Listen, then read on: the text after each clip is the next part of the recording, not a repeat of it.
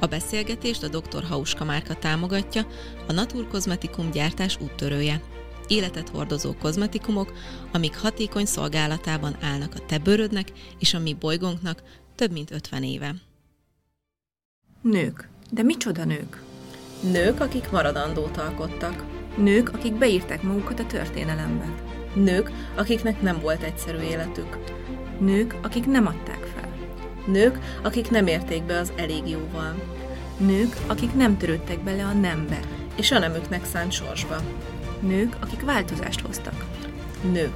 De micsoda nők. Micsoda nők voltak. Az Éva magazin podcast műsora. Budai Lottival és Zubor Rozival. 22. rész Elizabeth Zigmund. Elizabeth egy teljesen másféle hivatást választott magának, ugyanis kozmetikus lett. Hát ez azért is érdekes, mert hogy abban az időben nem volt kozmetikus képzés. Egy nemesi családból származó lánynak az, hogy most tehát ahogy mondjuk csak az anyuka ezt, ahogy elképzelhet, hogy most nyisson egy szalont, ahol bárki bemehet. Tehát uh-huh. nem is az, hogy rokonok, vagy nőismerősök, hanem idegenek, és hogy neki ő az arcához érjen hozzá, és hogy tényleg egy olyan korban, ahol a testi érintkezés, hát még így, tehát még barátnők sem ölelték uh-huh. meg egymást az utcán, és hogy akkor ő ezzel foglalkozzon tényleg. Tehát, hogy ez tényleg egy nagyon nagy bátorság kellett nem csak mint nő, meg mint feleség bontakozott ki így a párkapcsolatán belül Elizabeth, hanem mint ember, aki kereste a saját kiteljesedésének a lehetőségét, az önmegvalósítást, tehát érezte azt, hogy valamire hivatott, hogy egy feladattal született, és ebben a férje abszolút partnere tudott lenni, és támogatta őt. Hauska, amikor az első pillantást vetette Elizabethre, akkor így összecsapta a két tenyerét, hogy végre egy antropozófus nő, aki rúzsozza a száját. Az ő meghatározó gondolata az volt, hogy minden nő egy, egy individum, tehát egy egyéniség, és pont, hogy nem az a cél, hogy egy kaptafára Igen. gyártsunk szép nőket, hanem hogy mindenki megtalálja a saját magában azt a kiemelni való, vagy azt az egyedi, csak rá jellemző tulajdonságot, amivel a saját szépségét meg tudja mutatni, vagy ki tudja nyilvánítani. Sziasztok, kedves hallgatók! Különleges adás a mai, számomra több szempontból is. Egyfelől azért, mert nem ketten vagyunk most ebben a stúdióban, hanem négyen fogunk beszélgetni, majd mindjárt bemutatjuk, hogy kik a vendégeink. Sziasztok! Sziasztok! Mert hogy állandó Lotti itt van Én velem. Vagyok, igen. És azért is különleges adás a mai, mert engedjetek meg nekem egy személyes történetet, amivel felvezessem ezt az egész beszélgetést. Én egy nagyon érzékeny bőrű nő vagyok, nagyjából ilyen 10-12 éves korom óta narancsbőrös, tigris csíkos, minden ilyen jó pofa dolgot megérkeltem a női felmenőimtől, és amikor az első kisbabámat vártam, akkor rettenetesen féltem attól, hogy majd nagyon-nagyon szét fog szakadni a pocakom. Láttam ilyen elrémisztő példákat is, hogy hogy tud kinézni bizony egy nagy pocak után a bőr, és képzeljétek el, hogy volt nekem egy barátnőm, aki azt mondta, hogy van a hauskának egy nagyon jó krémje, a körömvirág olaj, és hogy hát egy kicsit drágább, mint a, amit mondjuk az ilyen drogériákban kapunk, de hidd el, hogy meg fogja érni, mert hogy semmi baja nem lesz tőle a bőrödnek.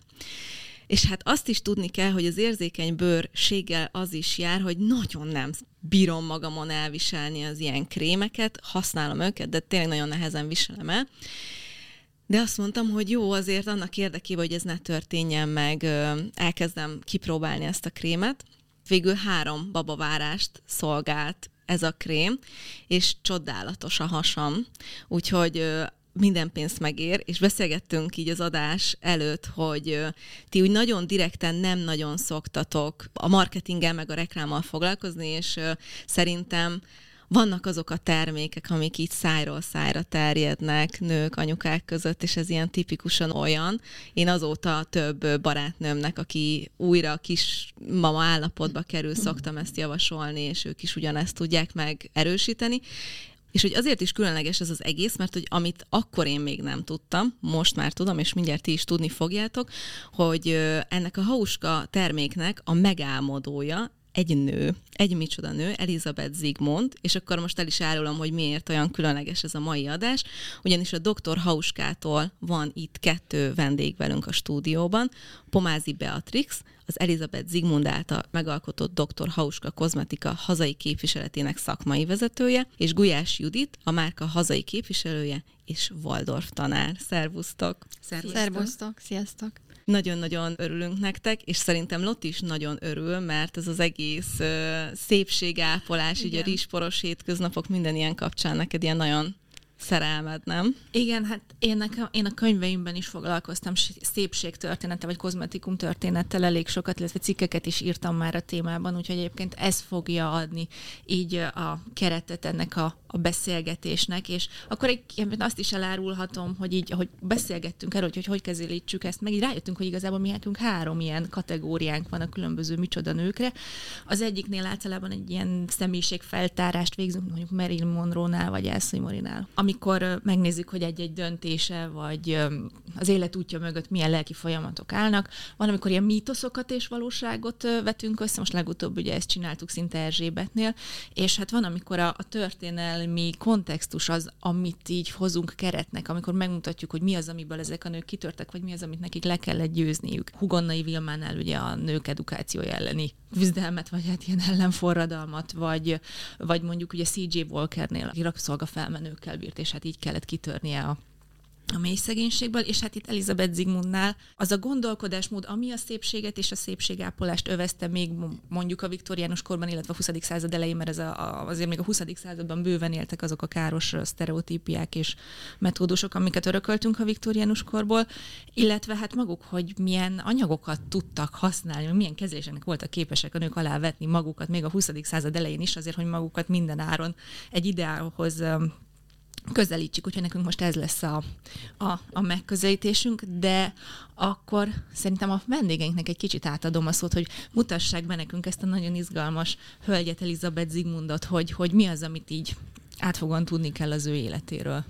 Köszönöm szépen, és akkor néhány érdekességgel szeretném így kezdeni akkor ezt a kis beszélgetést, és rögtön kapcsolódnék is ahhoz, amit mondtál Lotti, hogy milyen kor volt az, és milyen szokások, hagyományok, amelyből Elizabeth Zigmundnak ki kellett törnie illetve módja volt rá, vagy bátorsága, vagy ereje volt ehhez. Elizabeth Zigmund Elizabeth Resch néven született, mégpedig az első világháború kitörésének évében, tehát 1914-ben Bécsben egy jómódú nemesi családból származó kisgyermekként született, illetve egy, egy nővére után született ő, tehát ketten nevelkedtek együtt. Az édesapja egy minisztériumban volt hivatalnok, erőteljes kapcsolatrendszerre, így az aktív Bécsi életben benne volt. Bécsnek egy jó módú kerületében nőtt fel Elizabeth Zigmund, illetve meg akkor Elizabeth Res. Hát, hogyha belegondolunk abba, hogy ugye 14-től 18-ig az első világháború alatt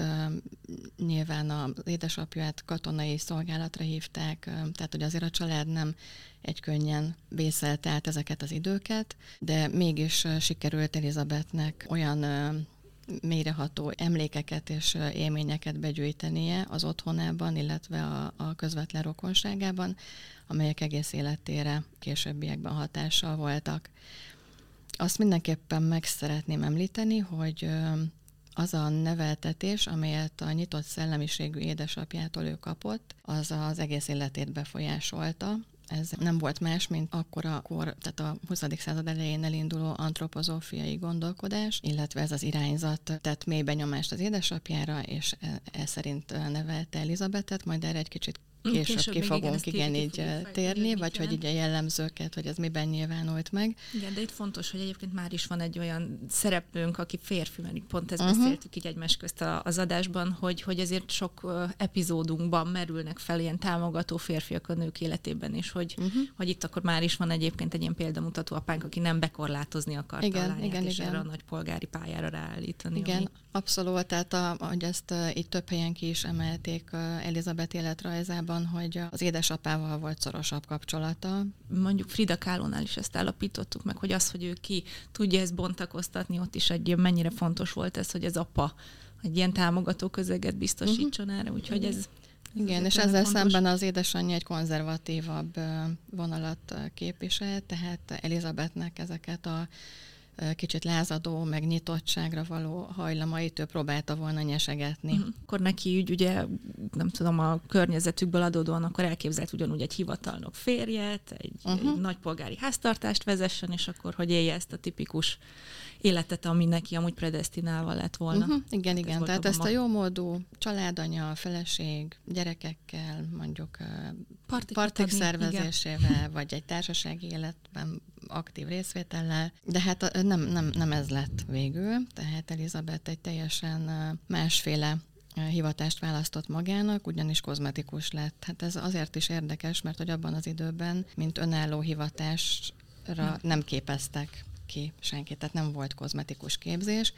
és hát hosszú éveken keresztül jutott oda, hogy megérezze magában, hogy tulajdonképpen az a sok irányzat vagy irány, ami az életére hatással volt, és ami vonzotta őt, az ebben a hivatásban meg, tud, meg tudott nyilvánulni. Hogy ez mennyire huszáros vágás volt. Azért most csak most, csak most jutott eszembe, hogy mondjuk egy, egy nemesi családból származó lánynak az, hogy ő most tehát ahogy mondjuk csak az anyuka ezt, ahogy elképzelhet, hogy most nyisson egy szalont, ahol bárki bemehet. Tehát uh-huh. hogy nem is az, hogy rokonok, vagy nőismerősök, hanem idegenek, és hogy neki ő az arcához érjen hozzá, és hogy tényleg egy olyan korban, ahol a testi érintkezés, hát még így, tehát még barátnők se ölelték uh-huh. meg egymást az utcán, és hogy akkor ő ezzel foglalkozzon tényleg. Tehát, hogy ez tényleg egy nagyon nagy bátorság kellett. Tehát ez, ez, mikor ma azt mondjuk, hogy valaki eldönti, hogy kozmetikus lesz, azért ez a 20-as években ez egy elég. Uh-huh. Abszolút. Igen. Abszolút, igen. Azt Kent, is mondhatta ami... volna, hogy paróka készítő kézítő lesz, ami egyébként szintén egy ilyen... Hát meg ami ké- kézi tevékenység volt, hogy igazából az, az nem, nem volt annyira mondjuk a származásához méltó, így idézőjelben mondom. Vagy a de esetleg egy... úgy általában. Igen, igen, igen, igen. Hát meg egy üzleti tevékenység is volt azért ebben. Igen, tehát ugye ez, hogy kozmetikusság képezte ki magát, és nagyjából önerejéből, tehát nagyon sok helyen gyakorlatot végzett, Bécsben, Párizsban, de, de végül is a saját maga kísérletezte ki az első kozmetikumait. Illetve még azt szerettem volna egy hozzátenni, hogy ami vonzotta őt, és ami nagy hatással volt így gyermek és fiatal korában Elizabetre, az a, a művészetek, uh-huh. tehát így a színház világa, a dramaturg tevékenység, a színházi sminkelés, tehát valahogy egyfajta vonzódása volt az esztétikához, így a szépséghez.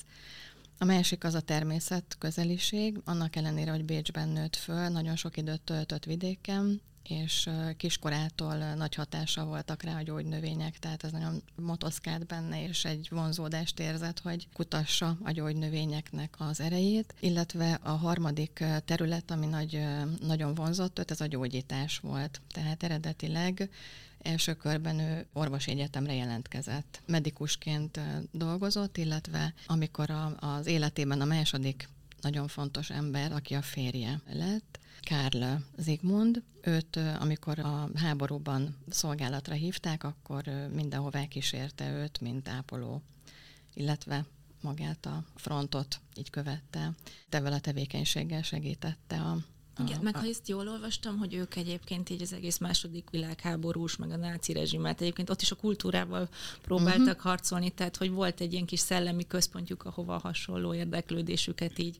Abszolút. Tehát ők így azzal protestáltak, hogy fenntartottak egy ilyen kulturális életet, uh-huh. ahol nem a, nem a náci ideológia szerint gondolkodtak, vagy hát nem az a általuk jóvágyott művészettel foglalkoztak. Abszolút, igen, igen. Ezek voltak azt hiszem a, úgy nevezte, hogy a csütörtöki estek, ahol tényleg ez volt a cél, hogy valami ellenpontot tegyenek be így ebben az embertelen világban, meg embertelen körülmények közé. Úgyhogy itt is e- ez egy fontos dolog volt, hogy a művészet így végigkísérte uh-huh. az életét, és tulajdonképpen végül nála ez a kozmetológiában és a kozmetikusságban testesült meg ez a három dolog, tehát a gyógyítás, a gyógynövényeknek az ismerete, kutatása és maga a szépséghez való az közeledés, így az esztétikumhoz való vonzódása.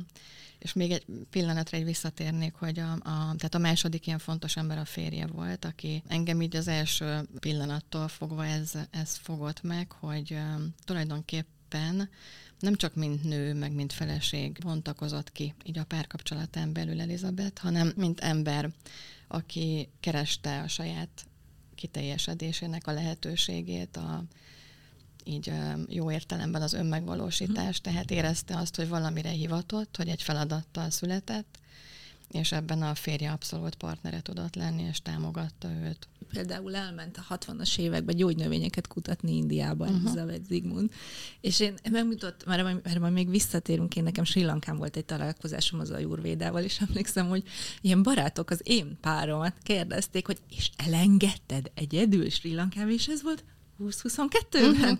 Tehát, hogy mit kérdezhettek akkor Carl Zigmundtól, hogy te elengedted a feleségedet a 60-as években? Igen, igen, és egy évre. Tehát azért egy Elizabeth képéhez azt így hozzá tenném szívesen, hogy, tehát, hogy mint nő úgy kell őt elképzelni, hogy nagyon szívesen és gyakran hordott nadrágot például, uh-huh. motorozott, és ami abban a korban még nem volt megszokott, vagy annyira preferált, hogy így a hétköznapokban is rózsaszta a száját, tehát hogy így ez a nőies vonala, ez abszolút megnyilvánult így a külsőségekben is, és ezt is felmerte vállalni, hogy hogy ő ilyen. Pedig még a sminkelés még, amikor még talán a fiatalabb éveiben még azért ott sem volt teljesen így elfogadott. elfogadott. Igen, uh-huh. igen, az ő köreikben. Végül is, amivel ő a Micsoda Nők podcast sorozatba méltó helyet kaphat, az az, hogy a származását tekintve, a habitusát, a személyiséget tekintve ő egy olyan bátor lépést tett meg, hogy a 60-as években, amikor egészen más volt a trend és más volt a tendencia, akkor kozmetikusként nagyrészt gyógynövény alapanyagból készült, saját receptúra alapján előállított, megalkotott kozmetikumokkal lépett elő, amelyek a bőrnek a, az életfunkcióit támogatták. Tehát amelyek arra voltak hivatottak, hogy azt az intelligens életerőt, ami mindannyiunkban ott működik, a fizikai testünkben, hogy azt támogassa. Sőt, hogyha ő ott, jól emlékszem, hogy már a világháború előtt is elnyitott egy praxist Bécsben, és már az is elvileg ilyen gyógy, tehát az is a gyógynövények Igen, abszolút a, avval, avval, avval indított, tehát neki ez uh-huh. volt a, a szívügye, hogy a gyógynövények gyógyító erejét felhasználni, gyógyítás céljából, akár a bőrápolás, a szépségápolás területén is. Hát méltán nevezhetjük őt a naturkozmetikumok megálmodójának és megalkotójának, illetve az úttörő személyiségnek. Olyan érdekes nekem az egész, hogy, hogy évezredek, meg évszázadok óta az emberek használják a gyógynövényeket gyógyításra, szépészeti célra, és aztán eljutottunk oda, hogy nem.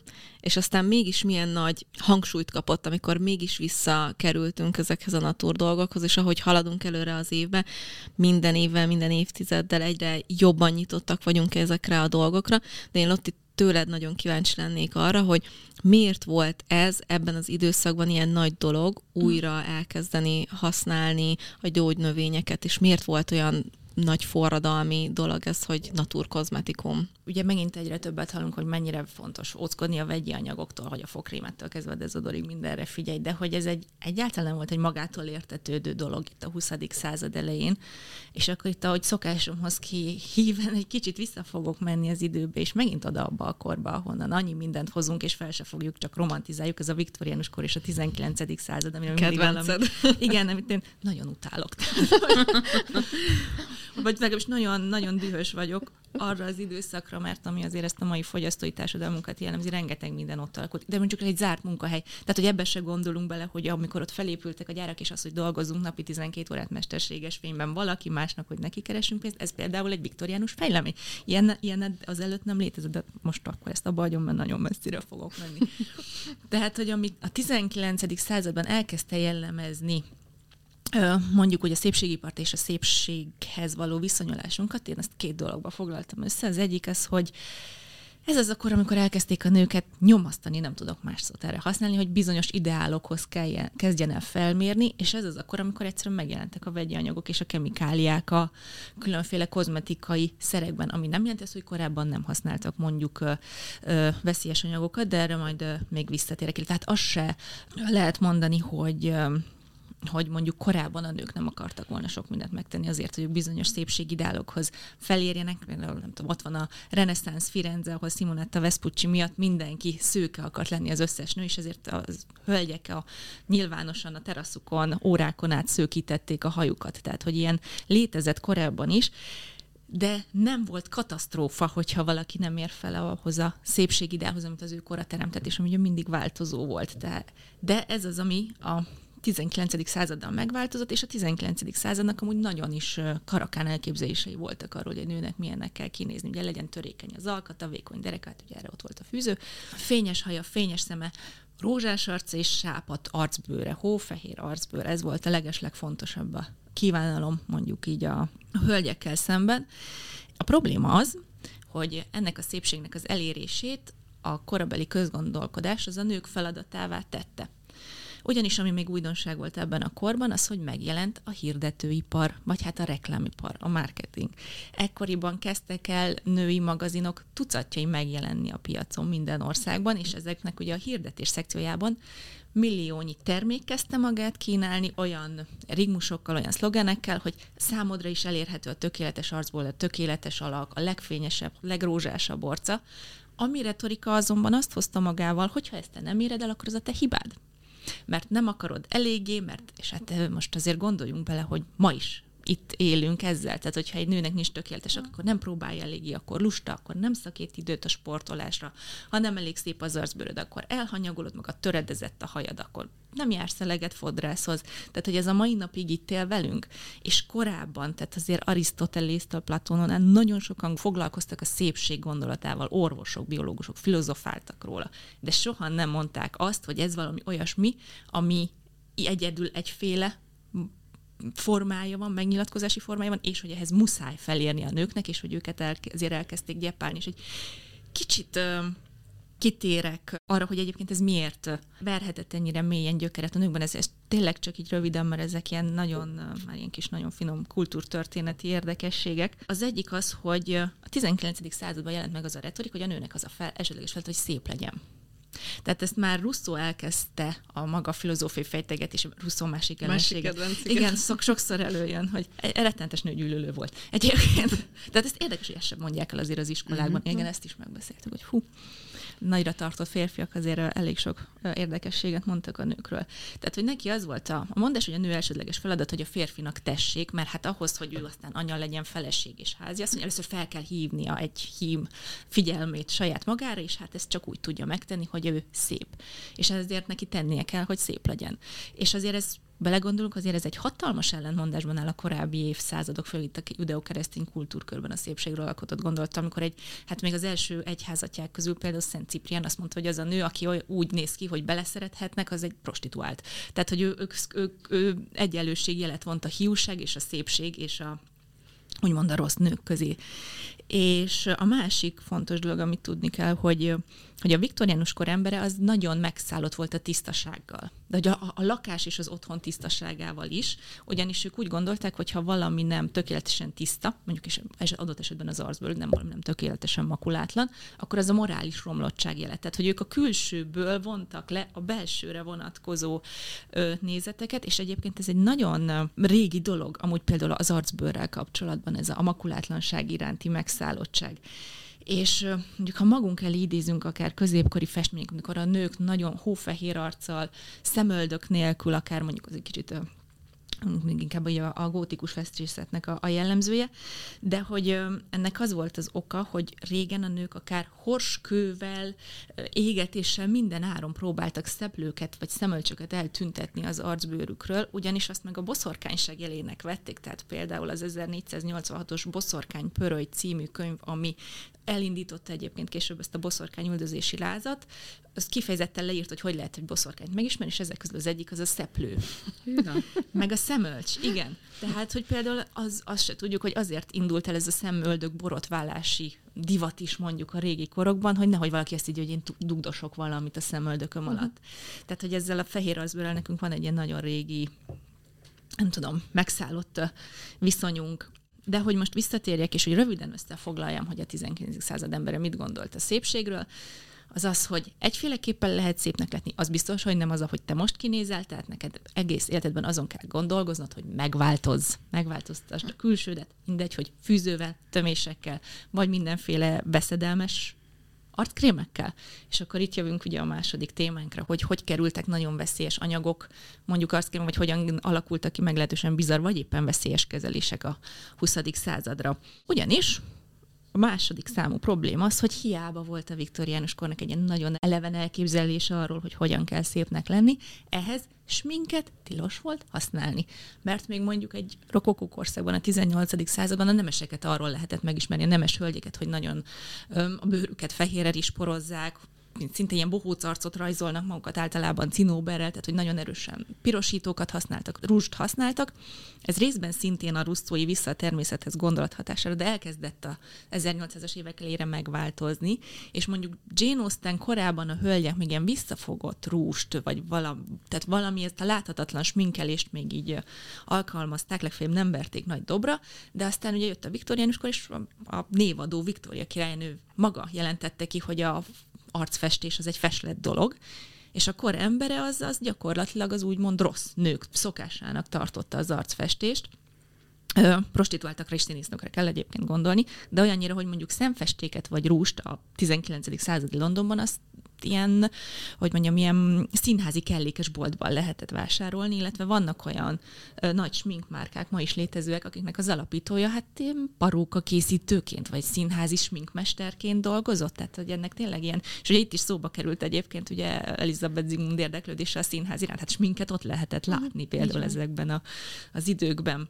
És egyféle smink volt, amit egyébként lehetett, és ez főleg mondjuk úgy az 1830, 40-es, 50-es években, tehát amikor még ez a Jane Eyre féle nagyon törékeny szépség volt igazán divatban, egyféle sminket lehetett használni. A szem alatti sötét karikákat, illetve a mondjuk a melkason kézen futó ereket ilyen kékes festékkel még jobban ki lehetett emelni, hogy ezáltal is még éterébb, még törékenyebb, hát beteges. Mm. tűnjenek igazából a nők. Innen ered a kékvérű elnevezés. Tehát, hogy, hogy azért ez, itt nagyon-nagyon izgalmas dolgok vannak elásva. Egy rövid reklám, és már is folytatjuk a műsort. Minden út egy utazás, és mi a Mazdánál arra törekszünk, hogy annak minden pillanata tökéletes legyen. Mazda CX-5 utolsó széria. 194 lóerős, két és fél literes mild hibrid benzinmotorral, akár milliós kedvezménnyel, vagy kedvező finanszírozási feltételekkel elérhető. A finanszírozást az Euroleasing nyújtja, THM 4-től 4,9%-ig. A tájékoztatás nem teljes körű, a részletekről érdeklődjön márka kereskedéseinkben. Mazda, Crafted in Japan. Vége a reklámnak, folytatjuk a műsort. Ehhez egy pillanatra így mondanék valamit. Mennyire más volt Elizabethnek az elgondolása, így a szépségről, meg a, a, az esztétikumról. Az ő meghatározó gondolata az volt, hogy minden nő egy, egy individum, tehát egy egyéniség, és pont, hogy nem az a cél, hogy egy kaptafára Igen. gyártsunk szép nőket, hanem hogy mindenki megtalálja a saját magában azt a kiemelni való, vagy azt az egyedi, csak rá jellemző tulajdonságot, amivel a saját szépségét meg tudja mutatni, vagy ki tudja nyilvánítani. Tehát ebben adott támogatást szavakban is, meg hát a kozmetikumok is pontosan ezt a célt szolgálták illetve mm, itt beszúrnám még azt, a, azt az elgondolást, hogy így a kozmetika szónak, tehát hogyha csak így a mai értelmét nézzük, akkor azért van egy ilyen felhangja, hogy valami olyan, de lehet, hogy ezt csak én gondolom mm. így, tehát valami olyan, ami a valódinak, vagy az igazinak egy kicsit az elkendőzése, a nem megmutatása, uh-huh. valami szebbé tétele, tehát hogy nem pont a valóságot fedő kifejezés maga a kozmetika, de hogy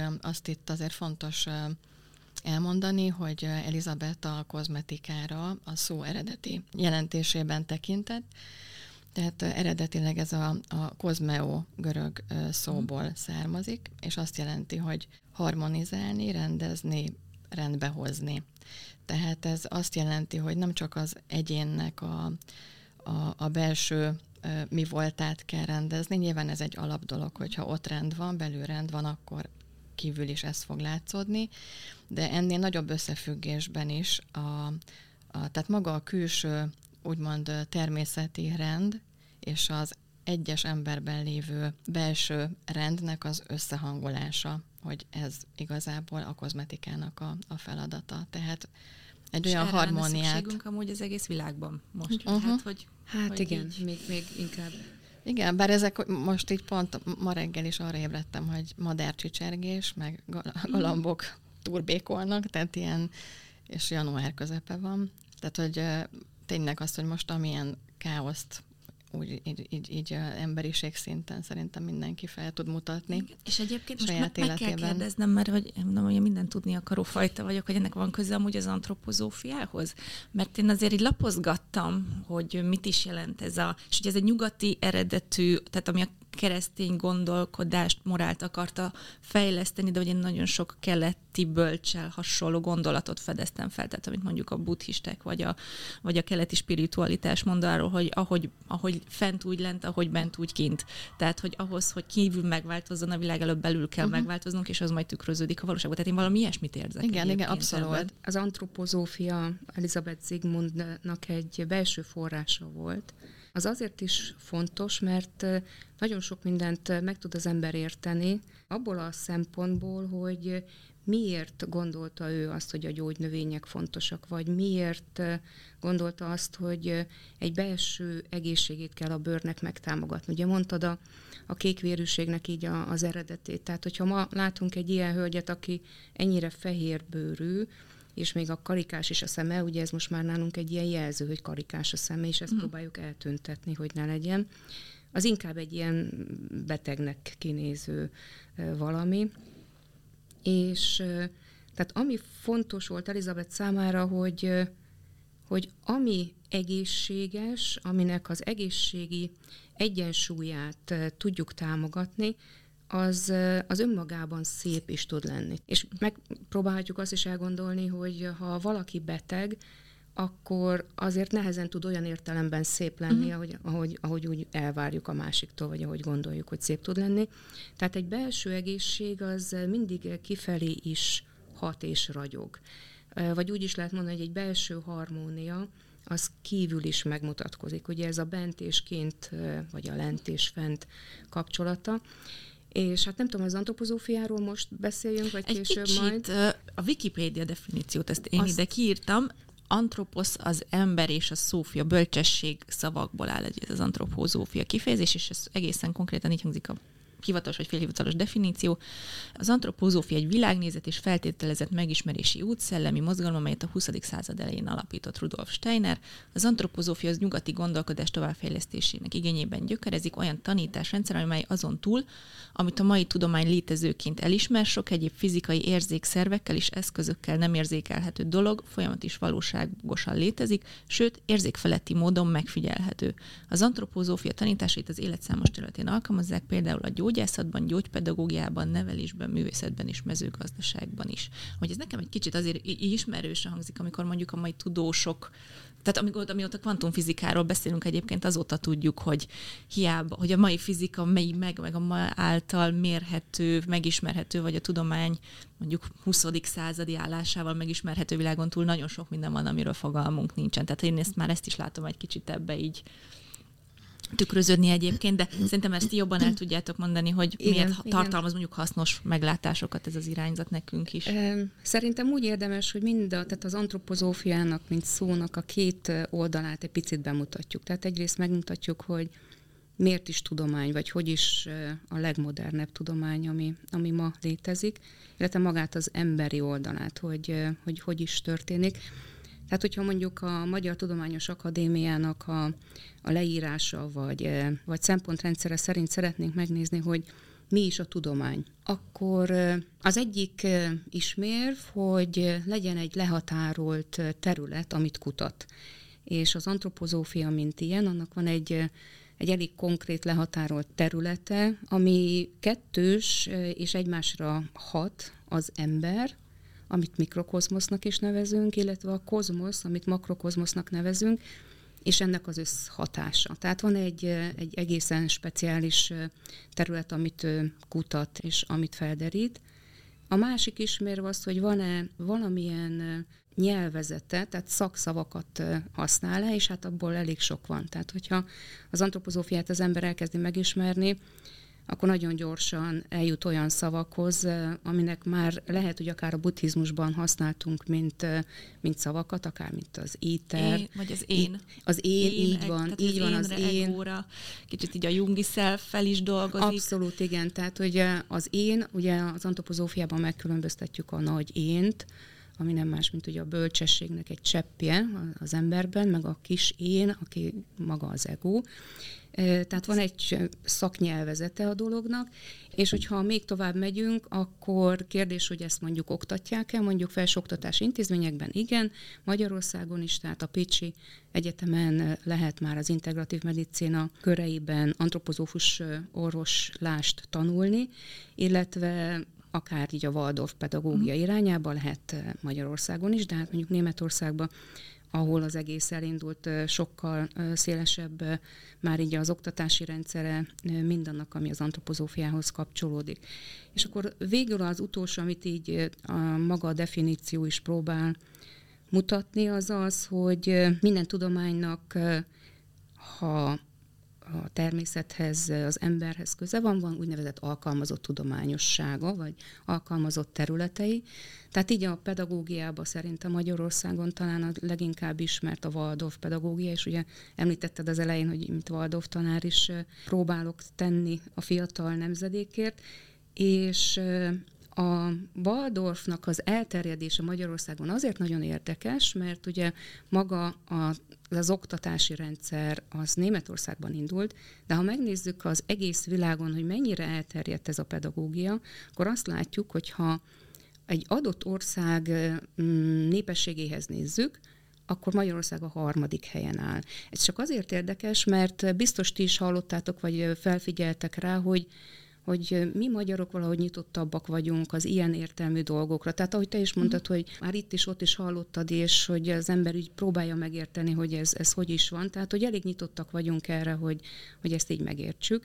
Tehát a, az antropozófia, mint olyan, tehát az alkalmazott tudományoknál van a biodinamikus gazdálkodás, ami a, a biogazdálkodásnak egy ilyen magasabb foka vagy magasabb szintje, ami szerintem megint csak most már kezd egyre inkább ismerni, ismerté válni a biodinamizmus. A másik alkalmazási területét ugye említettük a gyógyászatban, az antropozófus orvoslás, ami egyébként Elizabeth Zigmund nak is nagyon fontos volt, mert egy antropozófus orvos ajánlása alapján jutott el a vállához, ugyanis a férjének volt egy tércsérülése, és nagyon Bocsánat, nehezen... csak hogy mi ez a vála? Csak hogy tudja... Jaj, igen, a... köszönöm szépen. A vála ugye az egy gyógyszergyártó cég, amit dr. Rudolf Fauska alapított meg 1935-ben, és az volt az alapvető céljuk, hogy olyan gyógyszereket készítsenek, amit az antropozófus orvoslás mentén tudjanak használni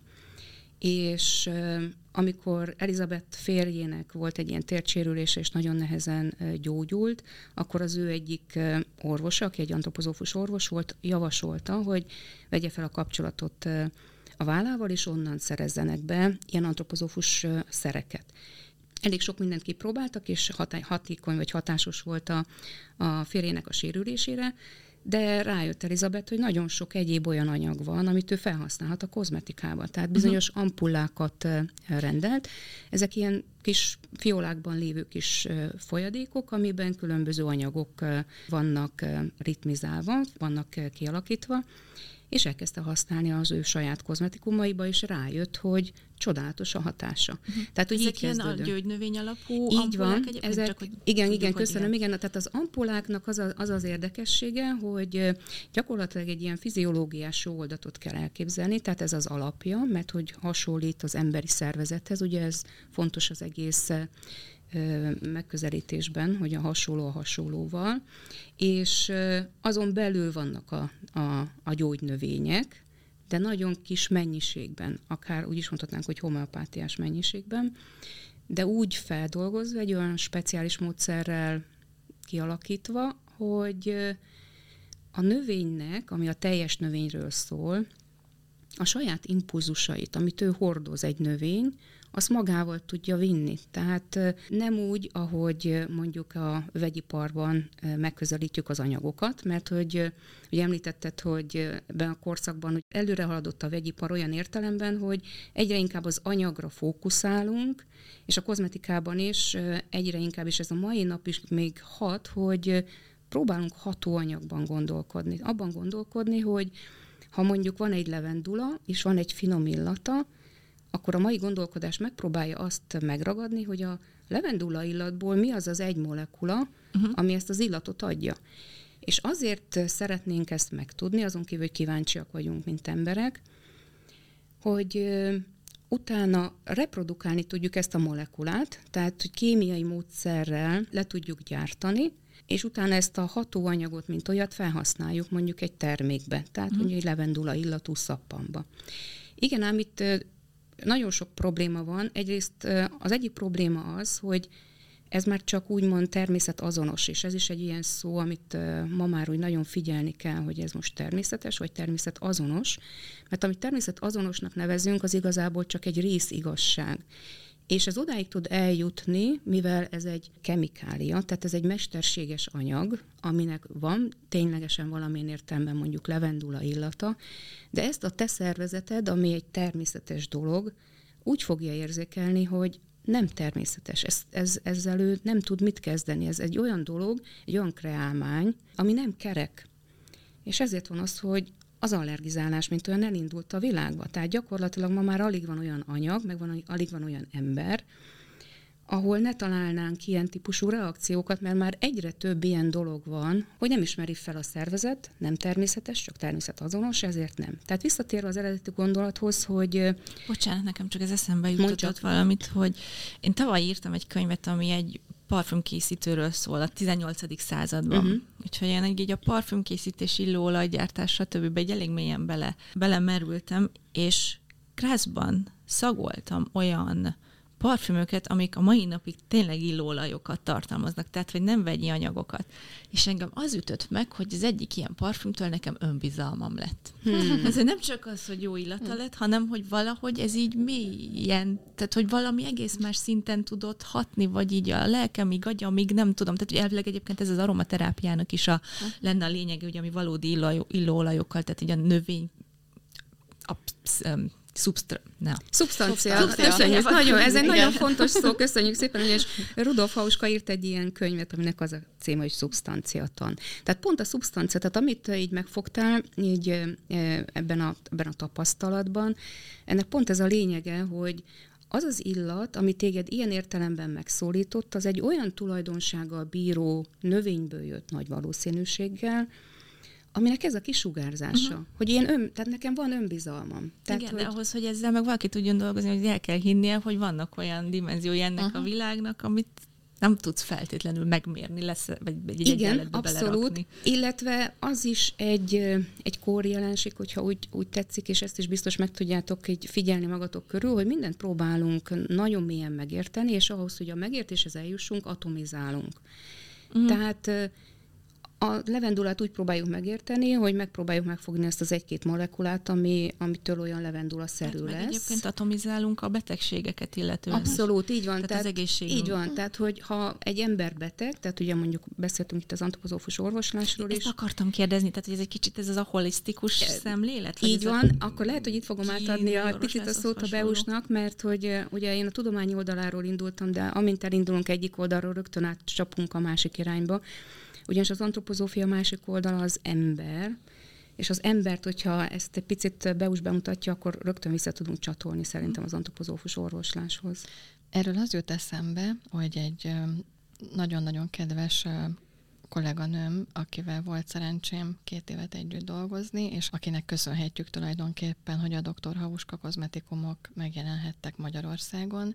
Ő Kádas Ágnes volt. Mindent, ami, amit tudunk a Dr. Hauska kozmetikumokról, a bennük felhasznált gyógynövényekről, igazából ezt Ágnesnek köszönhetjük ezt a tudást, mert hosszú hónapokon keresztül volt egy közös munkánk, ahol ő nagy lelkesen átadta mindazt, amit ő megtapasztalt. Egyébként Elizabeth Zigmunddal egészen Elizabeth haláláig nagyon jó kapcsolatot ápolt, sok személyes beszélgetésük volt, és hát ez nagyon sokat adott nekünk is, hogy tulajdonképpen a, az ő személyes élményei alapján beszélt nekünk mind a kozmetikumokról, mind Elizabettel kapcsolatos élményeiről. Ágnes mondta egyszer azt nekünk, hogy egy emberben igazából ugye meg tudjuk mérni azt, hogy hány gram vagy kilogram szénatom van, hány gram vagy kilogram hidrogénatom van, tehát egészen elemeire tudjuk bontani, de valójában azt például, hogy szereti az epret,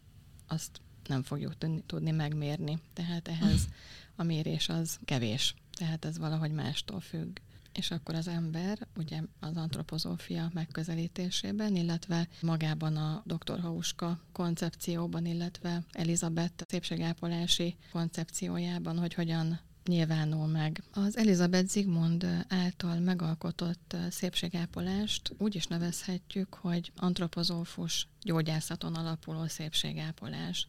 És hogy ez mit is jelent, így a hétköznapok szintjén. Tehát maga a hozzáállás az emberhez az abszolút egy teljes ember szépségápolása minőséget hordozza magában.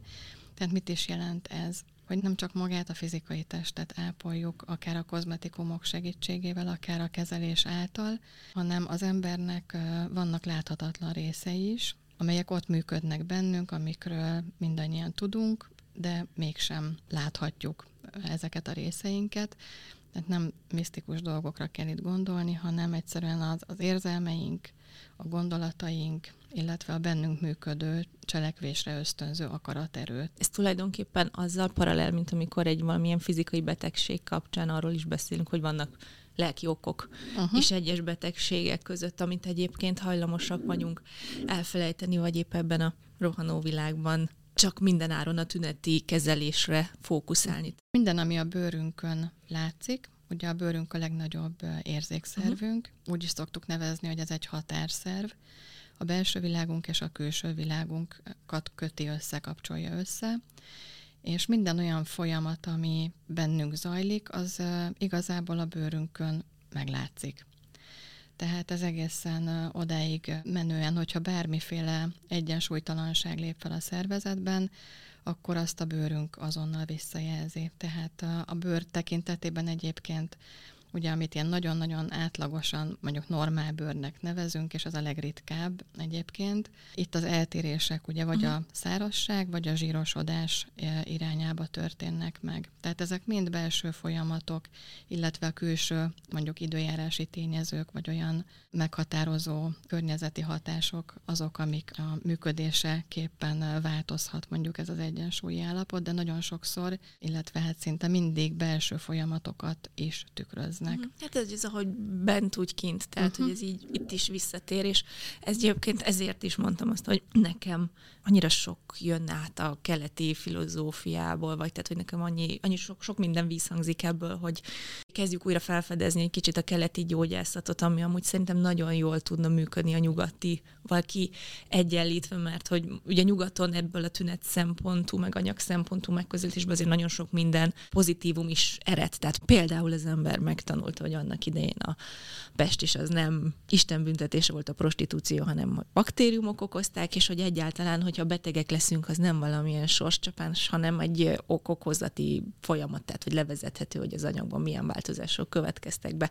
Csak ugye nem elfelejtjük ebben a rohanó világban, hogy az a változás az valamiért elindult. Tehát, hogy ebből egy olyan jó összegyúrása lehetne ennek a két világzézetnek, és hogy észre sem veszük egyébként, hogy ezeket így mondjuk, tehát, hogy ezbennek a megvalósításában ti is segítetek, amikor például, hogyha valaki ugye hozzátok fordul egy bőr problémával, akkor azt nem azt mondják, hogy jó, akkor ezt most így minden áron el kell innen tüntetni, hanem hogy egy ilyen belső folyamat révén, tehát hogy akkor ezt belülről kifelé kell megváltoztatni, és nem kívülről befelé. Hát igen, illetve a figyelmet mindenképp föl kell hívni. Tehát általában azért mindenki, akinek bőr problémája van, azt szeretné, hogyha látványos eredményt lehetne elérni. Néha tud és, egyébként, és egyébként segíteni. Tehát amikor mondjuk valakinek azért romlik meg az önbizalma, mert hogy mondjuk már annyira aknés a bőre, vagy hogy valami úgy elváltozik, tehát akkor, tehát, és egyébként én ebben látom mondjuk a gyógyszereknek is a szerepét, vagy a tünetenyhítésnek, vagy a fájdalomcsökkentésnek, hogy van, hogy az ember attól tud elkezdeni a belső részével foglalkozni ezeknek a folyamatoknak, ha egy kicsi, előbb lesz egy pici nyugalom, vagy uh-huh. kis levegő odakint, tehát hogy, hogy van ilyen is gondolom, uh-huh. hogy van akinek ez is igen, egyébként a, a hauska kozmetikumok használatánál így a visszajelzések, meg saját tapasztalat, meg így a közvetlen környezetemben lévő emberek tapasztalata alapján azt mondhatom, hogy mindaz, amit most te mondtál, tehát így a, a hatásoknak a megnyilvánulását figyelembe véve, tehát van, van, aminek azonnali hatása van, van, aminek két-három hét kell, hogy a szervezet hozzá uh-huh. szokjon, és elkezdjen visszaállni egy úgymond normál működésbe. és van, aminek kicsit hosszabb idő kell. Tehát azt szokták mondani, hogy minden probléma, ami megmutatkozik fizikai testben, annak a meggyógyulása az körülbelül ugyanannyi, ugyanannyi időt idő. vesz igénybe. Mondjuk az nem reális, hogy, hogy akinek mondjuk egy aknés bőre van, hogy az úgy távozzon egy kezelés után, hogy ott az megszűnik, de el lehet indítani egy olyan folyamatot, amiben, hogyha partner a vendég, és tényleg bízik bennem, vagy a kozmetikumban, vagy egy mindenben egy egyszerre, és ha tesz önmagáért, Igen. akkor ez elindulhat Igen, egy olyan hogy... irányba, hogy, hogy egy gyógyulási folyamat bekövetkezik. Igen, ezt hiszem, egy, egy ismerősömnek mondták, hogy vagy amikor ő kezdett el foglalkozni a hirtelen 30-as évei közepén megjelenő aknés bőrével, hogy, hogy, hogy, hogy ez sokban összefügg a nőiségével, hogy ő hogy tudja megélni a nőiségét. És például, hogyha ő elkezd mondjuk önbizalom hiányos lenni az aknés bőre miatt, vagy egyáltalán nehezebben megy emberek közé, akkor, akkor onnantól kezdve nehezebben éli meg egyáltalán a tehát, hogy az, az akadályozza onnantól kezdve a nőiség megélését, és ez tök jó, hogyha mondjuk el tud javítani a saját bőrén, de hogyha utána nem kezd el foglalkozni a másik részével, akkor meg visszajön. Uh-huh. Vagy hogy legalábbis... Én egyébként azt, azt szoktam mondani, hogy a, a nem pont az aknés bőrre reagálva, hanem ugye sok olyan hölgy vagyok kapcsolatban, akik mondjuk érett bőrrel rendelkeznek mm. már, tehát azért vannak ráncok itt-ott, amott, és hogy az én tapasztalatom is az volt, én is 42 éves koromban kezdtem havuska kozmetikumokat használni, hogy lehet, hogy a ráncok nem olyan mértékben és olyan rövid idő alatt csökkennek, mint ahogy mondjuk azt sokszor várják hölgyek, hogy, hogy az eltűnjön egyik napról a másikra, és valami töltse ki a, a, azt, a, azt a területet. vagy egyébként muszáj Pont ez jutott eszembe, hogy maximum ennyire lőttelek volna igen, be. Hát igen, aki antipozófiát kívül belül használ. De, de, bocsánat, lehet, 52. Nem mondod komolyan, most kár, na most kár, hogy nincsen kép, tehát, hogy így Wow. Na jó, oké. Okay. Szóval tényleg maximum. és egyébként itt szerintem most el, elárulhatjuk, hogy volt egy olyan kis technikai malőrünk, Igen. hogy hogyha esetleg halljátok, egy olyan 10 perccel ezelőtt volt egy ilyen vágás a műsorban, és amikor ezt mi felvettük, akkor beszélgettünk egy jó másfél órát, aminek a fele elszállt. Igen. Úgyhogy egy olyan 10 perccel ezelőtt mi itt rebootoltuk a, a beszélgetést, és újra kezdtük, és viszont a kettő között eltelt napokban nekünk volt alkalmunk kipróbálni azokat, amiket hoztatok nekünk mintának. Sőt, itt most a felvétel előtt én most egy ilyen komplet kezelést is kaptam szinte, mert hogy voltatok olyan aranyosak, és hoztatok nekem alapozót, mert én ezt nagyon régóta keresek egy megfelelőt, amitől lélegzik a bőröm. És én egyébként azt tapasztaltam ezekben az első nap, első este, amikor én kipróbáltam az arctisztító tejeteket, én itt mászkáltam a lakásba, hogy barátomat, hogy te, te gyere már, de nézd meg a bőrömet, tehát ezt nem hiszed el, le is mostam, nincs is rajtam, és így ez idegesítettem, úgyhogy ott tényleg elkezdtem ezt érezni, hogy így elindított egy olyan folyamatot, amit mondta, hogy utána belülről tudott volna uh-huh. folytatódni, és egy konkrétan jobb kedvem lett a következő napokban, mert most pont egy ilyen kis egyensúlyvesztést érzeztem a bőrömön, és hogy hogy ez így tudott így működni. És ez csak, hogy most így... így Igen, ezt a, abszolút, erre így azt tudom mondani, és a saját tapasztalatom is ez volt, hogy így úgy éreztem, hogy így élettel telítődik mindenem. Igen. És hogy lehet, hogy a ráncok nem simultak el. Az eredménye az az lett, hogy nem érdekelt. Tehát nem azt uh-huh. néztem, hanem igazából, tehát hogy ez egy teljesen életszerű, természetes, a hétköznapi életünknek a folyamatához hozzá tartozik, hogy, hogy és egyébként itt nekem megint a keletiek jutnak eszembe, hogy amíg valaminek ellenállsz, addig magát addig fenntartott, tehát amíg valamivel hadakozol, addig annyival több energiát Igen. pakolsz uh-huh. bele. Tehát, hogyha ellenállsz azzal, hogy te idősödsz, vagy változik a korral a bőröd, akkor az annál látványosabb lesz. De azért, hogy én egy kis magyar vonatkozást is hozzak be újságíróként, nem tudom nem megemlíteni. Azt nekem egy kozmetikai világban, szépségvilágban dolgozó ismerősöm hívta fel a figyelmemet a szépség szónak az összetételére, amire de nem is gondoltam egyébként addig, hogy ugye a szépségben már benne van az, hogy épség, és tényleg, hogyha így az ember belülről rendben van, akkor az utána ki fog ülni az arcára, de hogy ahhoz kellenek ezek a folyamatok, amit, amiről itt beszélgettek percek óta, hogy el kell kezdeni azon dolgozni, uh-huh. hogy mhm. minden rendben legyen bent, éppen. Te mondj meg az egészség szó is abból származik, Igen. hogy egész, Igen. tehát hogy a különböző szétszakadt részeknek igen. az integrált állapota egyébként, uh-huh. az az hát vagy az állapot. a teljesség, teljesség igen, igen. igazából. Igen. És egy kicsit akkor így visszacsatolva, hogy a magára, a, ugye a bőrre is úgy tekintünk, hogy az nem egy önálló szerv, ami az önálló kép, képét meg a folyamataival állít a külvilágba, hanem valamit tükröz. Tehát minden mindennel összefügg a szervezetünkben is. Tehát egy szervnek mondjuk a nem ideális működése, az kihat az összes többire is, és az meg fog látszódni, meg fog mutatkozni. És, és nem csak a, tehát maga az ember, ugye így is egy, egy önálló egészként létezik, tehát nem a külön szervei működtetik őt, hanem egy egység működik benne, tehát maga az az intelligens életerő szervezi egységé az embert, ami mindannyiunkban ott működik, és ezen túl, hogy a, az ember mint egy egész, és egy önálló ö, életerővel rendelkező individuum mégsem így önmagában áll, hanem ugye elsősorban a társas lény, Igen. tehát a többi emberrel kapcsolódik. Az élőlényeken kívül magával a Földdel kapcsolódik, és a Földön keresztül pedig a kozmosz része. Ugye a Judit is mondta ezt, hogy a makrokozmosz, ugye mindaz, ami, ami, ami kívül van, az ember a mikrokozmosz, és hogy a kettőt igazából ugyanazok az, ugyanaz az életerő, vagy élet, életfolyamatok összessége hatja át. Tehát a kozmoszban pont ugyanaz az élet lüktet, mint ami bennünk. Ugyanazokat a ritmusokat képezi le a szervezetünk, mint ami kint a, a kozmikus rendben működik.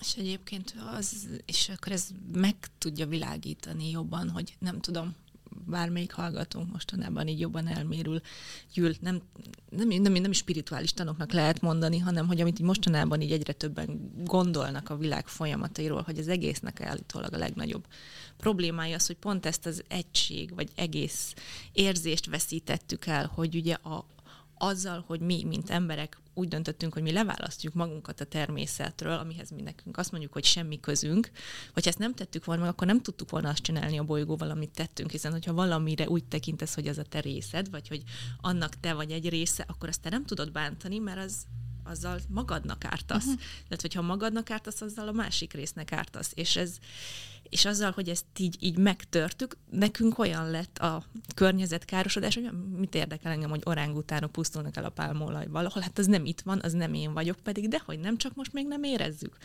Hm?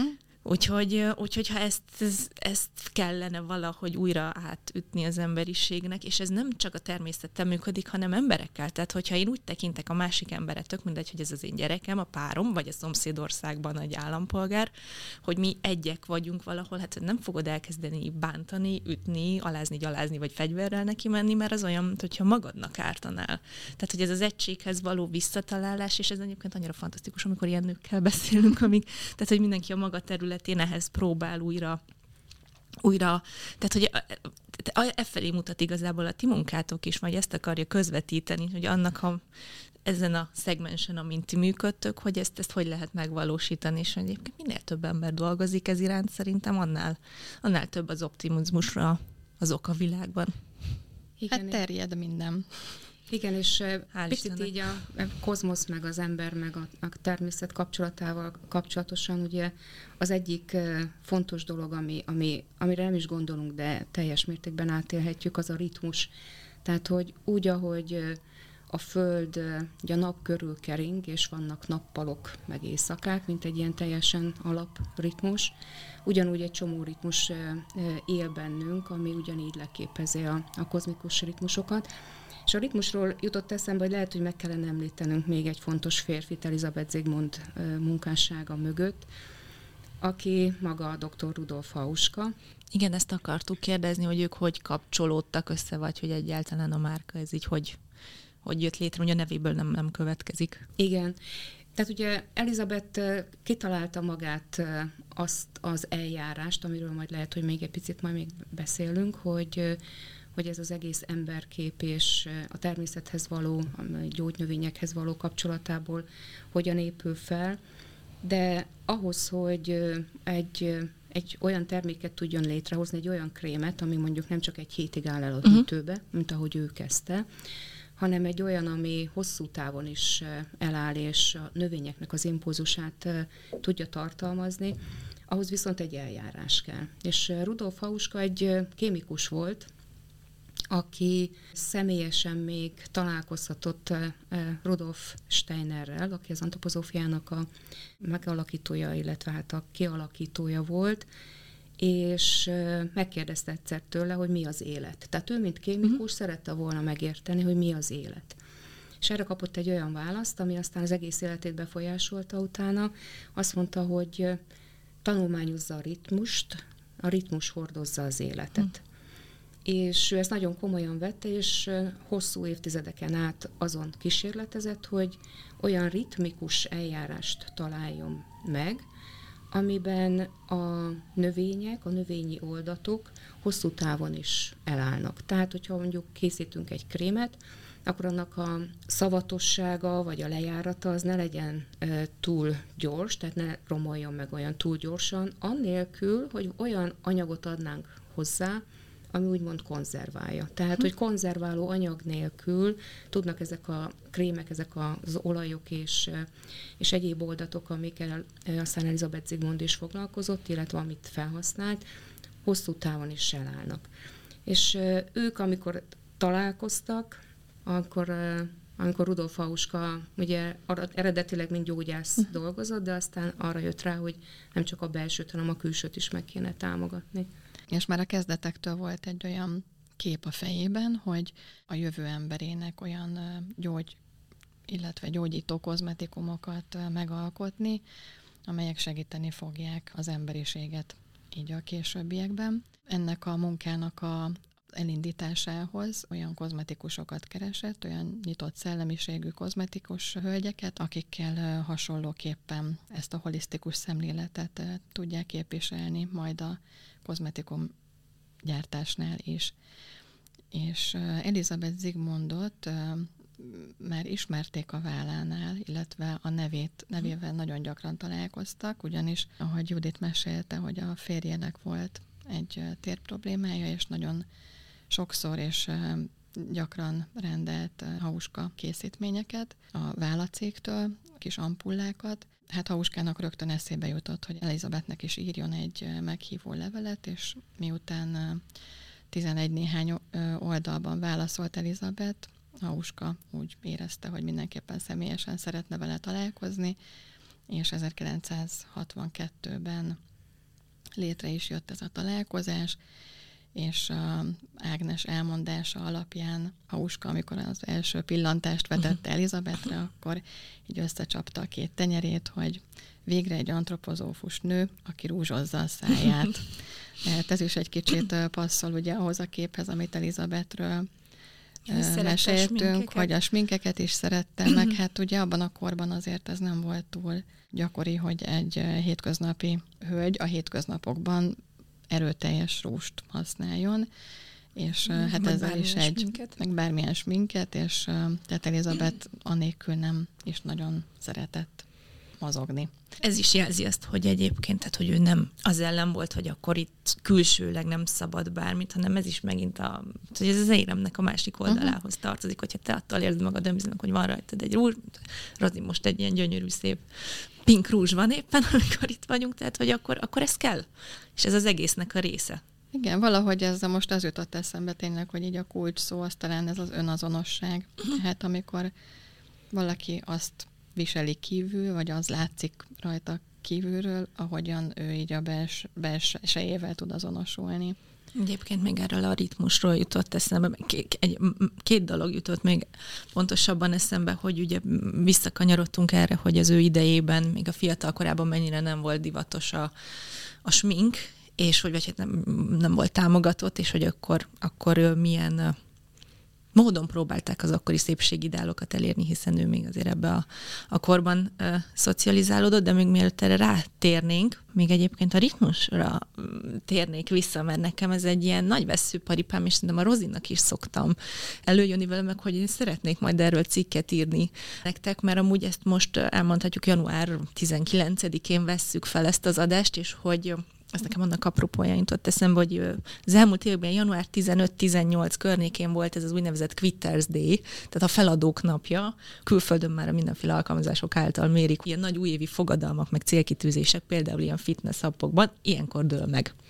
És hogy én ezért vagyok egyébként évek óta ellene az újévi fogadalmaknak, hogy mert hogy ez is azt tükrözi, hogy olyan szinten vagyunk elszakadva a természetnek a ritmusától, tehát hogy ez egy, ez egy agyrém, tehát ezt egy 500 évvel ezelőtt élt embernek mesélted volna, hogy én december 31. január 1 új életet kezdek, és le fogok fogyni, és többet fogok mozogni, és, és mindenre lesz energiám, így nézett volna, hát, hogy hát ember, itt nekünk most vissza kell fogni a aktivitást, a mozgást és az energia kibocsátását, mert arra kell, hogy ez a testünket melegen tartsa meg egyáltalán. Tehát mi most örülünk, hogy élünk ilyenkor, és annak ellenére, hogy most van élelmiszerbőség a nyugati világban, ettől ezt még a testünk nem tudja feltétlenül.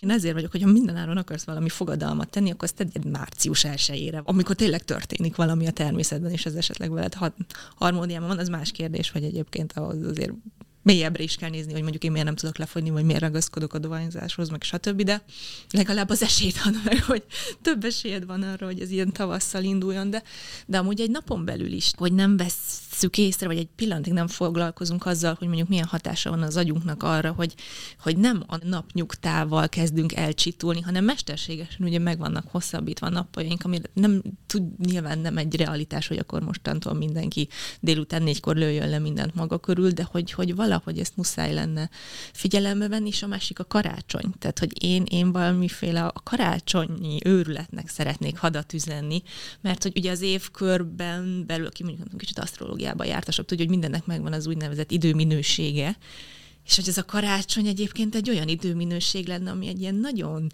befelé húzódó, nagyon meditatív állapot, amikor tényleg így a fényre kéne koncentrálni, hogy nem véletlenül van a hanukán, a karácsonynak, és ez a gyertyagyújtó hagyománya, amikor az év leghosszabb éjszakáján el hitetjük magunkkal, hogy de jön még fény, mert most erre kéne ilyenkor koncentrálni, és nem pedig arra, hogy rohanunk föl alá ajándékokat vásárolva, és mindenki idegbeteg, tehát hogy így olyan szinten szakadtunk le mindenről, ami számunkra normális lenne, vagy ami, ami egyébként lehet, hogy jönne belülről. Igen, ez, szerintem ez egy kulcs szó az, hogy jön belülről, tehát hogy mennyire tudunk befelé fordulni, mert az antropozófus naptár, az, a lélek naptár, az húsvéttal kezdődik. Mm. Tehát ott kezdődik az év. És pont azért, amit elmondtál, amit, amit az ember így meg tud figyelni, meg magán is, meg a környezetén is, hogy egy egészen új minőség, egy egészen új lendület tud elindulni mondjuk húsvét táján, és igen, a, a decemberi hónap, a karácsony környéke az bizony a befelé fordulás és az elmélkedésnek a, a, az igazán a jó ideje. Tehát a, De hát ezeket valahogy nem halljuk most e, már. A kérdés az, hogy, hogy hogy is döntöm el, mondjuk hogyan döntöm el, hogy mi a, mi a, mi a jó kozmetikum nekem. Reklámokból? Hát igen, és akkor az ember nek van az a lehetősége, hogy kifelé figyel, tehát hogy kívülről próbálja ezt a világító tornyot megtalálni magának, és akkor abból elég sokféle van, sőt, igazából már túl sok van, tehát óriási a zaj kívülről, és Szerintem minél nagyobb a zaj, szerintem annál nagyobb lesz az esélyünk, hogy már ne is tudjuk felfogni, vagy ne is tudjuk már befogadni ezeket, a, ezeket az impulzusokat, és akkor a helyes irányba fogunk elmozdulni, mert, mert igazából belül van a megoldás. Mm. Tehát, hogy az ember befelé tudjon figyelni, és ahogy mi is mindig szoktuk tanácsolni, hogy tapasztald meg, nézd meg, hogy ez neked jó-e, de befelé fordulj, és azt, mm. azt próbáld megsejteni, hogy, hogy ez neked való, vagy nem neked való. És nincs két egyforma megoldás, nincs két egyforma ember, mert mindig uh. mindenki másképp fog akár ugyanarra is reagálni, és akkor ehhez kapcsolódik az, hogy mi nem bőrtípusban hiszünk, mert olyan nincs. Mert ugyanaz az ember, és főleg a hölgyek, Nekünk van egy nagyon speciális ciklusunk, ami a holdhoz kapcsolódik, mint kozmikus ritmus, tehát, hogy a, ugyanaz a hölgy, attól függően, hogy a ciklusának melyik időszakában van, egészen más a bőre. Tehát, hogyha egy ilyen hölgyet tipizálunk, akkor pont ellene megyünk annak, hogy az ő bőr állapotait megfigyeljük, és az adott bőr állapotra tudjunk ajánlani egy olyan külső segítséget, támogatást a bőrön keresztül, ami neki megfelelő teliba bőrös lettem egyébként, mert hogy ez a megint mindennel minden összefügg, hogy most most nekem itt megint megjelenik a lelki szemeim előtt, és még kicsit hogy lehet, hogy messzebbre fog menni, de Rozi, ezeket a mondatokat mi is szoktuk itt mondogatni.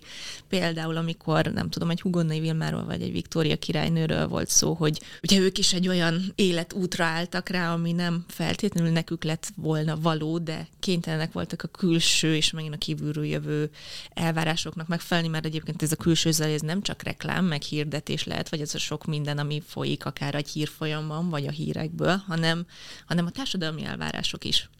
Tehát, hogy ez az, amit szoktunk mondani, hogy ezért olyan fontos, hogy például az válassza a karrierépítést, akinek tényleg ez a vágya, és nem azért, mert körülötte most minden barátnője ebben az irányban áll, és hogy ne azért szüljön gyereket, vagy több gyereket, mert hogy most körülötte az Instagramon azt látja, hogy mindenki gyereket szül, vagy mert a nagymamának már hiányzik, vagy a anyukának hiányzik a nagymamaság, vagy a szomszédnéni kérdezgeti, mehetnék még följebb, hogy ki szokta ezt mondani, hogy, hogy mert szüljél gyereket. Tehát, hogy, hogy ez a zaj, meg ez a kívülről jövő zaj, ez nekem egy olyan képzet, amiben van, ami nagyon feltűnő, tehát mondom a hírek, a reklámok, és van egy, mintha lenne egy ilyen alapmormogás is, amit már akár ilyen lehet, hogy több ezer éve mondanak. Mondjuk rólunk nőkről is, hogy mert hogy a nők azok önfeláldozóbbak, meg, meg hogy nekik másnak a boldogsága fontosabb, és hogy a nők ilyenek, meg ilyenek, és hogy ez, ez már olyan, mint, mint egy ilyen folyamatos mormogás.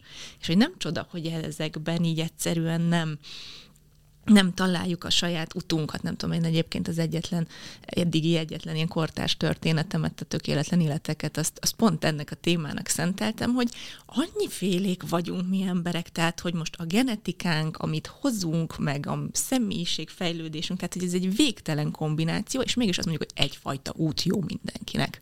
Igen, ez, ez egy az... érdekes egyébként tényleg, hogy mennyi mindenben össze vagyunk kötve. Igen. Tehát ugye az, hogy mindannyiunkban ugyanazok az életfolyamatok zajlanak, ugyanaz az élet működik bennünk, de ha csak abba belegondolunk, hogy ugye 7 évente az összes sejtünk kicserélődik, uh-huh. de valahogy mégis te Lotti leszel, tehát hogy a sejtjeid úgy szerveződnek, hogy Lotti leszel, Judit Judit lesz, uh-huh. és hogy, hogy van bennünk valami, ami az egyediségünket hordozza, és ami, aminek az a feladata, hogy azt az individumot hozza létre, aki meg akar nyilvánulni, vagy akinek dolga van itt. Igen, és ezzel se törődünk egyébként, hogyha időközben megváltozunk. Ja.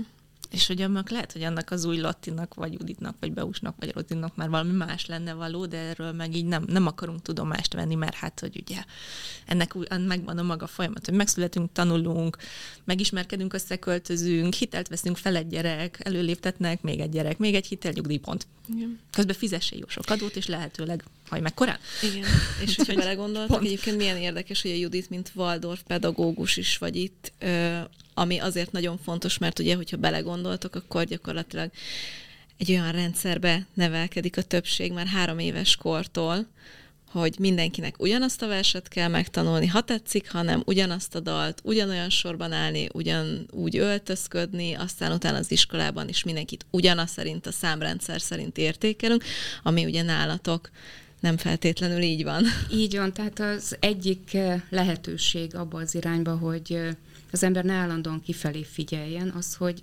gyerekkorától kezdve nem arra kondicionáljuk, hogy egy bizonyos értelmű megfeleléssel ugyanazt a szöveget fel tudja elmondani pontosan a tanárnéninek, és hogyha fel tudja, akkor kap egy számot, mindegy, mondjuk egy ötöst, ha meg nem, akkor meg egy egyest, mert hogy ezzel folyamatosan arra kényszerítjük a gyerekeket, aztán később a fiatalokat, hogy egy, egy külső rendszernek kelljen megfelelnie. A Waldorf pedagógiában hogy ez, ez ilyen értelemben nincs jelen, sőt, hogy az emberképből kiindulva, aminek az egyik fontos ritmus az, hogy hét évente más életciklusokban vagyunk. Tehát, hogy egészen biztos, hogy hogy más egy 21 éves vagy egy 42 éves ember. Mint ahogy a gyerekeknél még ez egyértelműen látszik is, mert az, hogy egy 7 éves meg egy 14 éves nagyon más, azt még úgy érzékeljük, de hogy valahogy ez a külső megfelelés és a, egy picit abban a, a reménykedünk, hogy hogyha valami jó, akkor állandósul, és uh-huh. akkor nincs változás. Igen. De hogy pont az lenne a szépsége, hogy az ember rájöjjön, hogy 21 évesen mi mindent tud megtenni, de aztán kiderül, hogy 42 évesen meg sok minden más tud megtenni, nem ugyanaz, mint 21 évesen, de egészen mást, és hogy mindig ennek a szépségét megtalálni, és ezt a ritmust, és befelé figyelni. Tehát ugye az ember egy én, egy individuum, tehát az énjét hordozza, és ez az én az, aki, aki egyre erőteljesebben megmutatkozik az emberben, és neki van egy sorsa itt a Földön, amit úgy tudunk támogatni, hogy az évkörben, tehát a természetnek a ritmusával együtt élve, és nem állandóan egy kifelé való megfegyeléssel, ahogy a gyerekeknél már elkezdjük, de aztán a, ugye a felnőtteknél ugyanez van, hogy a főnök mit mond, és azt hogyan kell csinálni, milyen company standardek vannak, amihez aztán igazodunk. Tehát, hogy ha mindezt így elnyomjuk, akkor, akkor egy, ilyen, egy ilyen teljesen sík-szerű életet élhetünk. Hát egy ilyen homogén massza. Gyakorlatilag igen, azzal szemben, hogyha már a gyerekeket is engedjük megtapasztalni, hogy miben jók, és nem nem minősíteni, ha valamiben nem tökéletesek. Mert hát pont ez a lényeg, hogy megtalálja, hogy miben jó. Igen, és hát ez a, ez a nézet, meg a, tehát a klasszikus iskolarendszer pedig arra irányul, hogy azt keressük meg, amiben rossz. Uh-huh. És akkor azt verjük Ezzel át rajta, hogy hogy akkor abban menj el valahogy az ötösség. Hát ezt én is tudom. Én például én nem emlékszem, ugye írok történelményeket, imádom, imádok olvasni, írok, de nem emlékszem rá, hogy nekem a gimnáziumomat ez uralta volna, hanem a külön matek, amiből hetente háromszor másfél órát töltöttem el, hogy valahogy kettessel átmenjek. Igen. Igen. Egyébként a Judit ezt erősítse meg, mint Waldorf tanér, hogy a Waldorf iskolákban nagyon a pedagógusok, meg maga a pedagógia is nagyon erőteljesen a ritmusra épít. Tehát, hogy a ritmus, ami minden nap az évszakonként ismétlődő ritmusok, az éves ritmusok, tehát ezek mind azokat a biztonsági kis alappilléreket adják meg a gyereknek, és a gyermeken keresztül mondjuk a családoknak is, amire szükség van. Tehát ugye itt elhangzott ez is, hogy a, egy biztonsági érzetünket nagyon sokszor ahhoz kötjük, hogy ami jó, ugye abban érezzük uh-huh. biztonságosnak a helyzetünket, és akkor szeretnénk azt megtartani, hogy ne változzon. Pedig ugye az is egy régi bölcsmondás, hogy egyetlen biztos dolog van a változás, és hogy valahogy ezt a mai korban most van szerencsénk nagyon magunkével tenni, meg ezt megtanulni. Nekem például az is nagyon tetszik, a, vagy tetszett így, a, amikor találkoztam a hauska kozmetikumokkal, hogy miután megtapasztaltam azt, hogy igen, tehát az én életemet is mondjuk a gyerekeim életritmusa határozza meg, de vajon nekem van-e saját ritmusom? Uh-huh. Tehát amit olyan rendszeresen magam miatt csinálok, és, és mondjuk a hétköznapokban ad egy ilyen kis kapaszkodót. És igazából én ezt a, a hauska napi uh-huh. arcápolási rutinra tettem át, ami tényleg egy 5-10 percet igényel mondjuk reggel és este, de hogy ez így az évek során, vagy most már így a tizedik éve van a mindennapjaimban, hogy így azt tudom mondani, hogy voltak időszakok az életemben, amikor ez, ez volt az egyetlen biztos pont. Tehát tényleg az a kis három lépéses arcápolás, a tisztítás, erősítés, és a valamilyen táplálókrémnek a, a feltétele így a, a nappali időszakra, tehát maguk az illatok, erről is beszéltünk már, hogy az illóolajoknak, és szinte megmagyarázhatatlan, biztos mérhető egyébként, hogy hogy hmm. működnek, meg miben, hol, milyen funkciót indítanak el így az emberi testben, de hogy, tehát ezeknek mind-mind hatásuk van, és valahogy azt vettem észre, vagy azt tapasztaltam meg, hogy ha ehhez egy olyan pozitív érzés társul, akkor még, még mondjuk nehéz helyzetekben is valahogy előhozza azt a, azt a pozitív érzést, vagy érzelmet bennem, ami, ami, ami, ami mondjuk akár tíz évvel ezelőtt történt. Uh-huh. Tehát, de hogy nekem az azt jelenti, hogy. Úgyhogy én, én nagyon hálás vagyok Elizabetnek, hogy ezt a, uh-huh. Ezt a kis szépségápolási rutint ránk hagyományozta, mert valóban ez egy olyan, olyan gyakorlattá válhat az ember életébe, ami, ami egy ilyen biztonságot ad neki, és rajta múlik, hogy megteszi-e. Tehát ugye ez, a, ez az, ami mindig két, tehát van valami kívülről, egy mankó, de hogyha én nem vagyok abban hm. partner, vagy én nem teszem meg, akkor más nem fogja helyettem.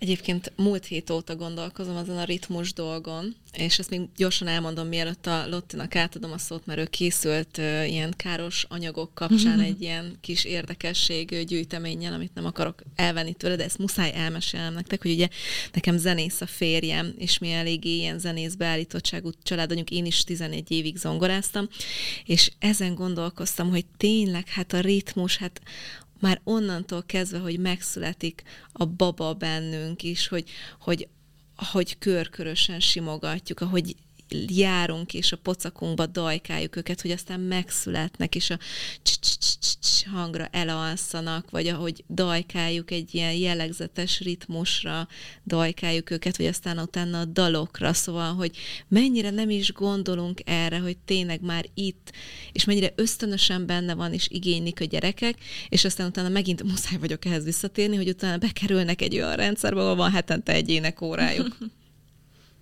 és ezt elvesszük tőlük. Úgyhogy ezt akartam mindenképp hozzátenni, mert a, a, annyira dolgozott benne múlt hét óta, hogy ezt mondtátok, ezt a ritmust.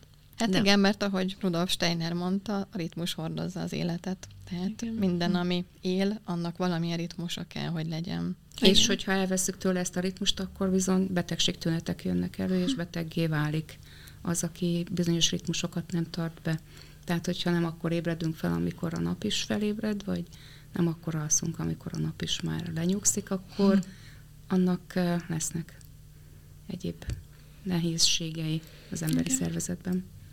És akkor most mesélj nekünk, Léci, arról, hogy mi van, amikor nem ezt köt, nem ezt a ritmust követjük, hanem azonnali megoldást akarunk, a ritmust figyelembe se véve, és amikor mindent bevetünk, csak hogy olyan egységes, tökéletes szépséget érjünk el, amilyet mondanak. Igen, igen, itt akkor így, így rátérnék arra a témára, ami így a, a kontraszt révén mutatja meg azt, hogy, hogy egyéb iránt miért is volt Elizabethnek a munkássága annyira úttörő. Ugye beszéltünk arról, hogy a, az ideáloknak a megteremtése és annak a kialakítása, hogy eznek, ez, ezeknek mindenáron meg akarjunk felelni, ez mekkora kontrasztban áll azzal a gondolattal, hogy ami bent, az kint, és hogy a külső szépség az a tulajdonképpen a belső egészségnek tud a tükröződése lenni, és ugye a másik pedig ugye, amiről beszéltünk, az az anyag, illetve a, hogy a szubstanciának a, az értékelése és hogy hogy ugye ezzel áll szemben ez az anyag szemlélet, illetve a tüneti kezelés, ami a tömegtermelés, illetve a fogyasztói társadalom kialakulásának a hajdan nagyon csúnya anomáliákhoz tudott vezetni, és ugye itt visszakanyarodok arra, hogy beszéltünk róla, hogy a, egészen a 20. század közepéig gyakorlatilag a hétköznapi sminkelés mennyire nem volt társadalmilag elfogadott, ami azért nehezítette meg a régi korok nőit, mert attól ők nekik ezeknek a mindenféle ö, szépségideálokhoz még ö, még fel kellett érniük, csak éppenséggel ehhez még külső eszközöket sem vehettek igénybe ilyen értelemben. Amit ehhez igénybe vehettek, azok a, a házilag készített szerek, vagy pedig amit mondjuk a család patikusa készített, azt hiszem, ezt Elizabethnek az életútjában is olvastam, hogy náluk is volt egy ilyen nagyon meghatározó családi patikus, illetve hát ez lehetett mondjuk akár egy komorna is, aki, aki, aki adott esetben az úrnő számára a krémeket készítette, vagy hát egy, egy komorna igazából ez sokkal több volt, mint mondjuk egy öltöztetőnő, vagy aki arra figyelt, Downton abbey általában ezt látjuk, hogy akkor ők varrogatják a gombokat, meg, meg fényesítik a kalapokat, de hát ez egy házi kozmetikus is volt egyébként, akinek a, a hajápolástól kezdve az arcápolásig mindenhez érteni kellett. Ugye mondjuk Sisi az egyik olyan, hogy a szépségére nagyon hiú nő, mondjuk így a viktoriánus korból, akit ismerünk, és aki szintén nem sminkelt, ellenben rengetegféle krémet használt, és azt hiszem ez is megjelenik a, a Hauska egyik termékében. Neki volt egy ilyen égi krém, egy ilyen Celestial fantázia névre keresztelt kréme, ami egyébként még egyébként hasznos anyagokat tartalmazott, azt hiszem mandulóolajat, meg rózsaolajat, ha jól emlékszem. És egyébként neki a komornája volt egyébként egy ilyen, ilyen hajápolás guru, mert hát ugye ő meg a hajára volt nagyon, nagyon érzékeny, úgyhogy ebben a, a komornáknak is nagyon komoly szerepe volt, úgyhogy ha amikor ilyen kosztümös sorozatokba sóhajtozik az úr, hogy nagyon nehéz megfelelő komornát találni, akkor erre is, erre is gondol, hogy milyen sok rétű tudásnak kellett, hogy birtokában legyen egy ilyen hölgy. és aminek még ugye nagy jelentősége volt, ezek az úgymond megengedett szerek, amik nem minősültek sminknek, hanem különféle krémek, illetve kezelések voltak, ezeket patikákba, drogériákba be lehetett szerezni, ugye tömeggyártás révén megint csak ugye nagy mennyiségben is viszonylag olcsó, viszont ezekben az időkben még nem volt sem minőség ellenőrzés, se fogyasztóvédelem, se semmilyen különösebb hatósági ellenőrzési eljárás, ami biztosította volna, hogy ne kerüljön ezekbe a krémekbe olyan szer, ami lehet, hogy hatékony, viszont mérgező. És én nekem van egy előfizetésem egy olyan adatbázisba, ahol a régi korok újságjai be vannak digitalizálva, úgyhogy én kutattam, hogy mik voltak így a századfordulón, a 20. század a legnépszerűbb hazai tiszti ápolószerek, és egyébként találtam egy olyan cikket is, ami egy hölgy egyletnek az üléséről tudósít, ahol egy akkori vegyész próbálta a nőket rábeszélni, hogy, hogy nézzék már meg, hogy mégis mi, mit tartalmaz a krémünk, mert elég komoly veszélyeket is hordozhatnak, és az alábbiakat találtam, amúgy nagyon szépen hangzó neve van az egyik korabeli legnépszerűbb krémnek, ez a Lilionez, ami a felirata alapján azt ígéri, hogy a vén arcbőr teljesen megifítja. Ez lényegében szagosított lúgot tartalmazott. Akkor volt az eau de bouté, vagy szépségvíz, másként a hercegnővíz, ami higany klorid dot tartalmazott elsősorban, volt a rózsavelutin, kárminnal festett fehér rólom és cinkoxid, ez utóbbi önmagában egyébként nem veszélyes, ma is uh, szokták használni, tehát legalábbis nem annyira veszélyes, mint az ólom, ami ugye már első Erzsébetnél is hajhullást és mentális problémákat okozott. A nagyon szép elnevezésű ledöperle gyöngy tej, ez szintén ólom és rózsavíz keveréke volt, damaránces, ez a korabeli arctonik volt, ami kénesőből és spiritusból állt, és hogy borzasztóbb legyen a kéneső, ez a kén és a higany keverékének a régies elnevezése. Ö, és hát és voltak egyébként ilyen trükkök, hogy volt a hölgypor, ami hintőpor volt, gyöngén rózsaszínre festve, tehát ilyet is találtam, tehát hogy azért lehetett púder találni, csak azt úgy nevezték, hogy hölgypor és volt az odalin, ami bóraxot, glicerint, és rózsaolajat, és kis mennyiségben arzént tartalmazott. És ez az arzén egyébként egy nagyon népszerű szépségápolási szere volt a 19. század végének, 20. század elejének, viszont nem csak krémekben volt megtalálható, hanem tablettákban, meg ilyen kis pasztillákban, amiket így kifejezetten ilyen szépészeti célzattal javasoltak fogyasztani, és ennek az az ele- ele- előzménye, hogy 1951-ben egy mondjuk úgy orvos, Johann Jakob von Csúdi publikált egy tanulmányt, hogy a felfedezett Stájerországban olyan hát ilyen népcsoportokat, akik rendszeresen fogyasztanak arzént, hogy hogy jutottak hozzá, arról nem szóra fáma, de hogy egy nagyon dicsérte, hogy milyen erőteljesek ezek az emberek, milyen szép fehér bőrük van, amiről ugye említettük, hogy a korban nagyon fontos volt, hogy finom kis rózsás arcbőrük, meg csillogó szemük, ami egyébként az arzén mérgezésnek a tüneteit, tehát hogy ez erőteljesen roncsolja a vérhálózatot is, vagy hát a vérereket is az arcban. Ennek ellenére ez egészen a 20. század elejéig ez, ez divat volt, ez az arzén fogyasztása a, a fehérbőr elérése érdekében, meg egyébként a nadragójának a szembecsepegtetése, amit ugye pici mennyiségben használnak személyzeten, de hát ott hölgyek rendszeresen a szemüket ezzel, ezzel kezelték. És de hát főleg ugye ez a fehér arc, bőr, mánia uh. okozta a legtöbb, legtöbb kárt, és érdekes egyébként, hogy hogy miért szűnt ez meg, ugye, mert ma már inkább sokkal inkább volt róla szó, hogyha azt mondjuk, hogy valakinek fél a bőre vagy sápat, hogy ez biztos beteges vagy nem egészséges, és sokkal inkább ugye ez a napbarnította tónus az, ami, ami ma divatos, hogy szerintetek ez miért változott meg? Na miért? Na, elmesélem. Elmesélem én, semmi gond. Ugye vala, van erről egyébként, nem tudom, hogy a Chanel-es részben említettük, hogy állítólag ő hozta be a napbarnította bőrt, mert hogy egy nyaralásról lesült, és megállapított, hogy ez milyen jól néz ki. Lehet, de ez nem történhetett volna meg, ez volt mondjuk a 20-as években, hogyha nem következik be egy ilyen nagy társadalmi átalakulás, mert hát ugye ezt tudjuk, vagy hát sokan hallották róla, hogy régen Ugye az arisztokraták az ő külön státuszoknak a szimbólumaként tekintettek a fehér bőre, mert hát a földműves, a pornép, a paraszt, az kint a földeken, lesül. Ez egy ilyen bélyege mondjuk az ő alacsony státuszoknak. Mondjuk ez sem volt mondjuk mindig így, ez sem volt mondjuk mindig így, mert az ókori Rómában például, ott ugye a római polgároknak, hát egy, egy itáliai népről van szó, ugye egy kicsit sötétebb a bőrük, még a leigázott germán kelta népek meg fehérek voltak, és az ő szemükben ez a barbarizmussal volt összefüggésben. De hát itt ugye az ipari forradalommal 19. század itt végbe ment egy olyan változás, hogy felépültek a nagy gyárak, és mondjuk úgy, hogy a munkás réteg már nem a földeken dolgozott, hanem napi 14-16 órát bezárva épületekbe mesterséges fénynél, és óhatatlanul ők lettek a, a fehérbőrű emberek, vagy hát a sápadtak, vagy hát 19. század végén Londonban a gyerekek nagy része egyébként D-vitamin hiányos és angol kóros volt, mert hát ugye a, a gyár negyedekben annyira rossz volt a levegő, hogy még a nap se sütött át a füstön. És innentől kezdve azt, hogyha valakinek le volt sülve a bőre, az lett a státuszszimbólum, mivel azt jelezte, hogy van pénze, meg lehetősége arra, hogy elmenjen vidékre, vagy kirándulni, vagy utazni. Úgyhogy ezért érdekes, hogy mi mivel függ össze. De hogy visszatérjek a 20. századra, és az árcapolási szokások rátérnék a kezelésekre is, nem csak az anyagokra, amelyek területén hát kicsit még rosszabbodott is a helyzet a különféle tudományos felfedezésekkel, mert a tudományos felfedezéseket a szépségipar azt állandóan megpróbált egyből e- kihasználni, legyen szó elektromosságról, amikor mindent áramütésekkel próbáltak kezelni vagy megjavítani. Ez történt a rádiummal.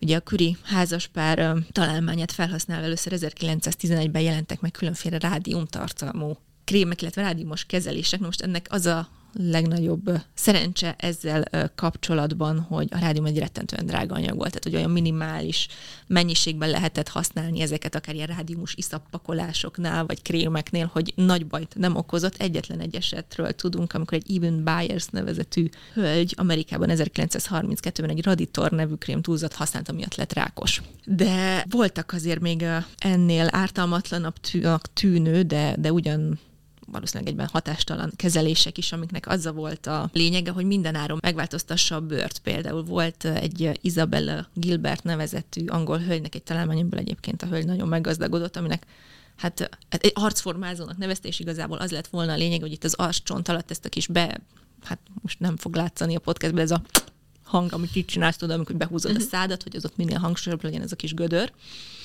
vagy ahhoz volt egy ilyen arcformázó vaspántja, amit így szabadidődben az arcodon kellett tartani. Vagy, vagy volt egy úgynevezett szépség sapka, szintén divatban a 20. század első felében, ami úgy néz ki, mintha egy ilyen, hát nem tudom, vászonzsákot kis kukolójukkal ráhúzol a fejben, és ebben elkezdik csökkenteni a légnyomást, mégpedig azért, hogy olyan szép fehérbőröd és rózsás orcád legyen, mint a hegyi embereknek, mert hogy ott, a, ott ugye kisebb a levegő sűrűsége, és hogy akkor majd, majd, majd olyan, olyan úgy fogsz kinézni, mint a, mint a tudom, hegyi virkapásztorok. Uh, illetve volt még egy, arról majd erről majd lehet, hogy teszünk fel képeket, mert az egyébként látványnak volt nagyon ijesztő, a szeplős arcbőrt próbálták karbondioxidos fagyasztással kezelni, amihez ilyen fémlapokkal takarták le a szemet, meg dugták be az orrot, és egy ilyen lé- csövön lélegeztették az alanyt hozzá, hogy egyébként ne szenvedjen súlyosabb fagyási sérüléseket. Most Tehát, hogy szeplős filtereket készítünk. Most meg, most meg szexi a szeplős, igen. Úgyhogy egy, ez, ez, ez, ezek a szépségideálokkal is, ugye ez csak az a helyzet, hogy folyamatosan változnak, és, és egyébként amilyen gyorsan változnak, így simán lehet lehet, hogy valaki, aki valamit nagyon át akar szabni magán, azt találja magát, hogy tíz év múlva az meg már ciki. De hát egyébként ezt tartja életben az egész ipart, hogy, hogy folyamatosan ezeket változtatni hmm. kell. Ehhez képest azért nektek elég barátságos kezeléseitek vannak. Igen, neked most így az alapanyagokról is eszembe jutott szintén, amit Ágnestől tanultunk, hogy azt mondta, hogy Elizabeth úgy gondolkodott a gyógynövényekről, hogy, hogy az, e, míg az ember akkor egészséges, ha egyensúlyban van benne minden, addig a gyógynövények egyfajta egyensúlytalansággal vannak jelen a világban. Tehát ez azt jelenti, hogyha így belegondoltok, vagy ha, ha kert, kertetek van, vagy kertesházban laktok, vagy jártok ilyen helyeken, vagy erdőmezőn, hogy minden növénynek van egy jellegzetessége, hogy vagy erőteljes a virágzata, vagy erőteljes a levele, vagy a gyökérzete. Tehát valami fajta uh-huh. egyensúlytalanságot hordoz, és maga ez a része a növénynek, a gyógynövénynek, ami ezt az egyensúlytalanságot hordozza, az arra szolgál, hogy az emberben lévő ilyen típusú egyensúlytalanságot segítsen visszaállítani, uh-huh. vagy segítse azt, a, azt a, az emberben működő életerőt, hogy visszaállítsa magában ezt az egyensúlyi állapotot. Tehát, hogy a gyógynövényeknek van egy ilyen direkt szerepe. Ez alól mondjuk a rózsa az egy kivétel, ugye, ami, aminek a, pontosan az a, az egyedisége, hogy a harmónia szimbóluma, uh-huh. és mhm. hogyha belegondoltok abba, hogy ha meg kéne határozni, hogy mi a legerőteljesebb egy rózsában, akkor a, az nehéz Zata. lenne. Hát vagy a színe. Tényleg. Hát vagy a, a színe, vagy a virágja, de a tüskéje is. Szúr is, igen. Igen, meg ha elgondoljuk a levélzetét, hogy egy ilyen nagyon rendezett levele van, a szára is erőteljes, pedig ilyen törékenynek néz ki a rózsa maga, de mégis erőteljes, és a, a gyökérzete is az, tehát nagyon erősen kapcsolódik a földhöz. Tehát nem lehet úgy kihúzni, mint mondjuk egy citronfüvet a mhm. földből. Tehát ahhoz már így ásó kell. Szóval a rózsa az egy ilyen fajta kivételt képez, hogy maga a harmónia szimbóluma. Úgyhogy egyébként gondol, úgy minden... Sok mindenre használható ebből, azt, azt gondolnám. Aha, így is van. Ugye Elizabethnek is vannak olyan növényei, amik meghatározóak voltak így az anyukája asztalán lévő kis készítmények kapcsán. Az egyik az a mandula volt, a másik a varázsmogyoró, a harmadik pedig a rózsa. De hogy mik vannak és egyébként? Most jut eszembe megint, hogy amikor a parfümkészítésről tanulmányoztam, meg bele is írtam, hogy ott is ugye a, a, a, az alap meg a fej közötti harmóniát megteremtő illatok, ugye azok a szívillatok, és hogy, és hogy ezt mondja is azt az egyik szereplő a másiknak, hogy, mert ez valahol olvastam, hogy így van, hogyha úgy érzed, hogy valamelyikből túl sok van, akkor mindig a rózsa lesz az, ami ezt kiegyenlíti. Uh-huh. Na és ez nagyon vannak? jó, mert egyébként a, a, a Dr. Hauska kozmetikumokban, az arcápolási készítményekben, a, azt onnan lehet egyébként fölismerni, csak ilyen praktikusságként mondom, hogy narancssárga csíkkal vannak ellátva. A, az egyik ö, alapnövény az a nyúlszapuka, az antilis, ami mindegyikbe benne van, a másik pedig a rózsa, uh-huh. a damaszkuszi rózsa, így ö, javarészte erről a, a fajtáról van szó, és pontosan ez a feladata, hogy, hogy ezt a harmóniát segítse visszaállítani a, a szervezetünkben.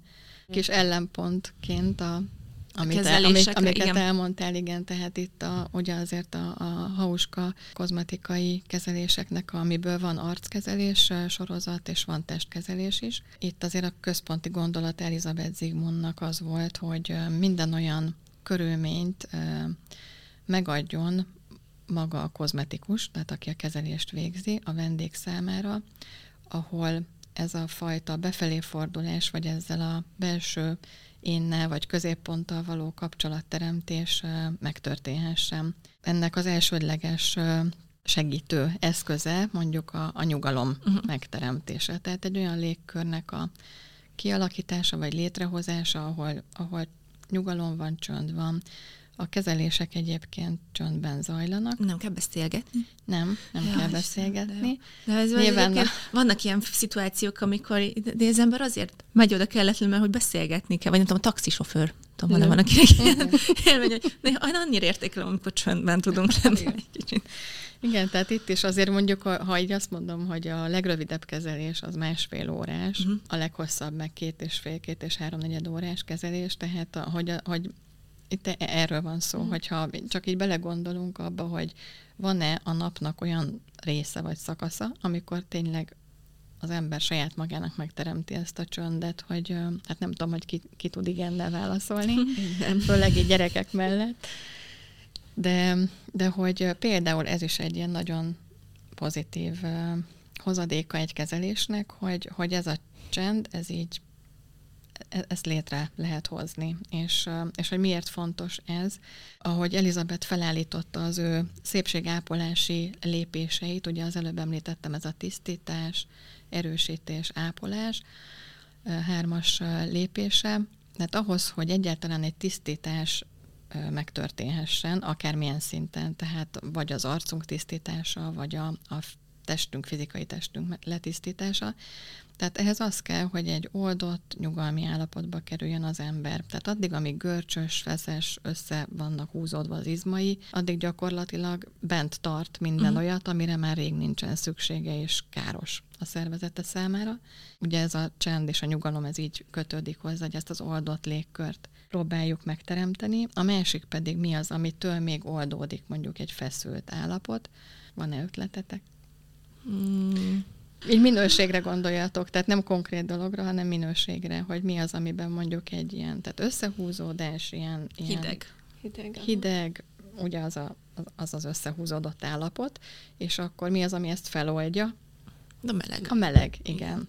És hát rögtön ezzel kezdődik ugye egy hauska kezelés, hogy, hogy egy meleg forró lábfürdővel oh. indítunk.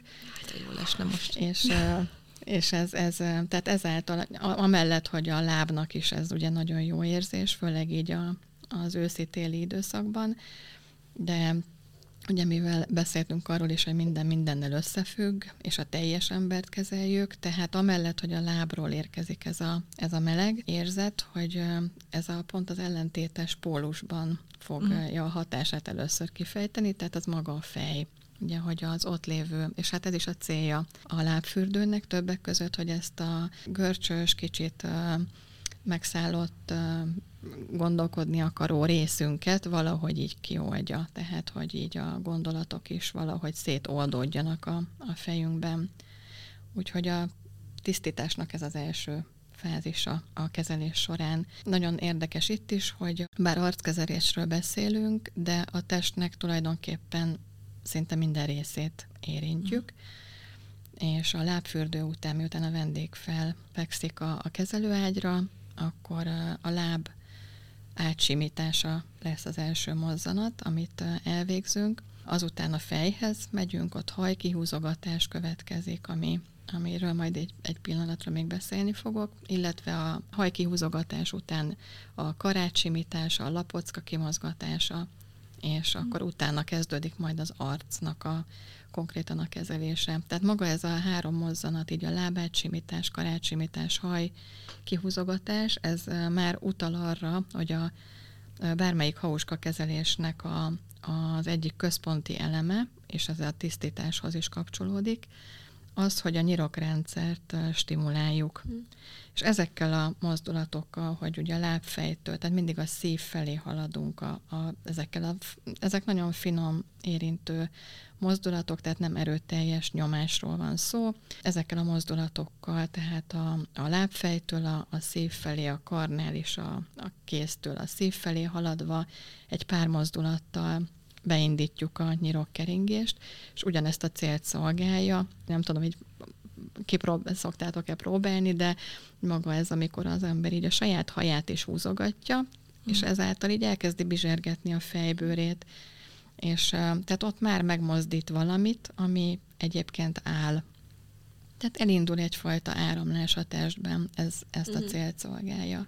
És akkor utána következik az arc letisztítása, a nyirokstimuláció folytatása, majd az erősítés, ami ugye miért is kell, tehát minden, amit kitisztítunk, ugye ott fontos, hogy utána be is, ott be is induljon az élet, igen, tehát az anyagcsere fokozás az egy fontos mozzanat.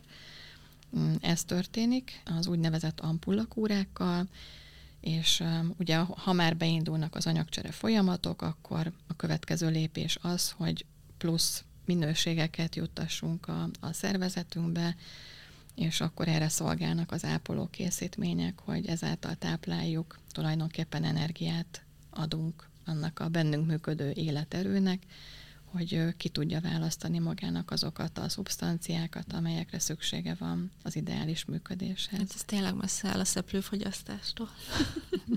hát szóval e, e, ez volt egyébként az egésznek a, a lényege, hogy, hát, hogy azt lássuk, hogy erre mekkora szükség volt egyébként Elizabeth Zimundnak a, a tevékenységére, és szerintem itt sok, nagyon sok minden, ami elhangzott most akár, ami még csak nem is kapcsolódik a termékekkel, szerintem nagyon fontos volt, hogy ezeket megbeszéljük, mert erre mindegyikünknek szüksége, szerintem mind minden hallgatóknak, hogy, hogy így most a nagy képet nézve elkezdjünk arra felé haladni, amerre felé ő is. Tehát, hogy ez az egységesedésbe felé figyelés, és hogy bentről kifelé próbáljunk élni, és ne fordítva. Igen. És nekem azért is volt nagyon nagy kedvencem ez a mai beszélgetés, mert hogy sokkal több volt, mint termékekről, vagy egy nagyon jó márkáról beszélgetni, hanem érintettük azt, hogy az egész természetközeliség nem csak felnőttként, hanem már gyermekkortól mennyire fontos, ezért is külön örülök, hogy itt a Waldorf szemléletet is be tudtuk hozni, és engedjétek meg, hogy egy olyan gondolatommal zárjam a beszélgetésünket, hogy itt a kis jegyzetünkbe odaírtátok Elizabeth Zigmundhoz, hogy a lázadó nő, és nekünk a másik podcastunkban, a Mesélnyukámban volt egy beszélgetésünk a generációk harcáról, Steiger volt Krisztián generáció kutatóval, és ő vele beszéltünk arról, hogy úgy szeretjük tinikorban a lázadást túlélni, vagy a lázadó kort, a lázadó gyerekeket kicsit elnyomni bennük ezt a lázadást, miközben nem kellene, mert hogy ne felejtsük el, hogy mindig a lázadók viszik előbbre ezt a világot, és tényleg Elizabeth Zigmund egy, egy nagyon, nagyon klassz lázadónő volt, úgyhogy nagyon szépen köszönjük, hogy elhoztátok nekünk Köszönjük a történetét. Szépen és azt, amit csinált. És neked is nagyon szépen köszönjük, Lotte, hogy ennyi minden érdekességgel kiegészítetted. Remélem, hogy a hallgatóknak is nagyon tetszett. Nagyon szépen köszönjük, hogy velünk tartottatok. Kettő hét múlva találkozunk. Szervusztok, sziasztok, köszönjük, köszönjük hogy jöttetek. Szépen, sziasztok. Szervusztok. Sziasztok.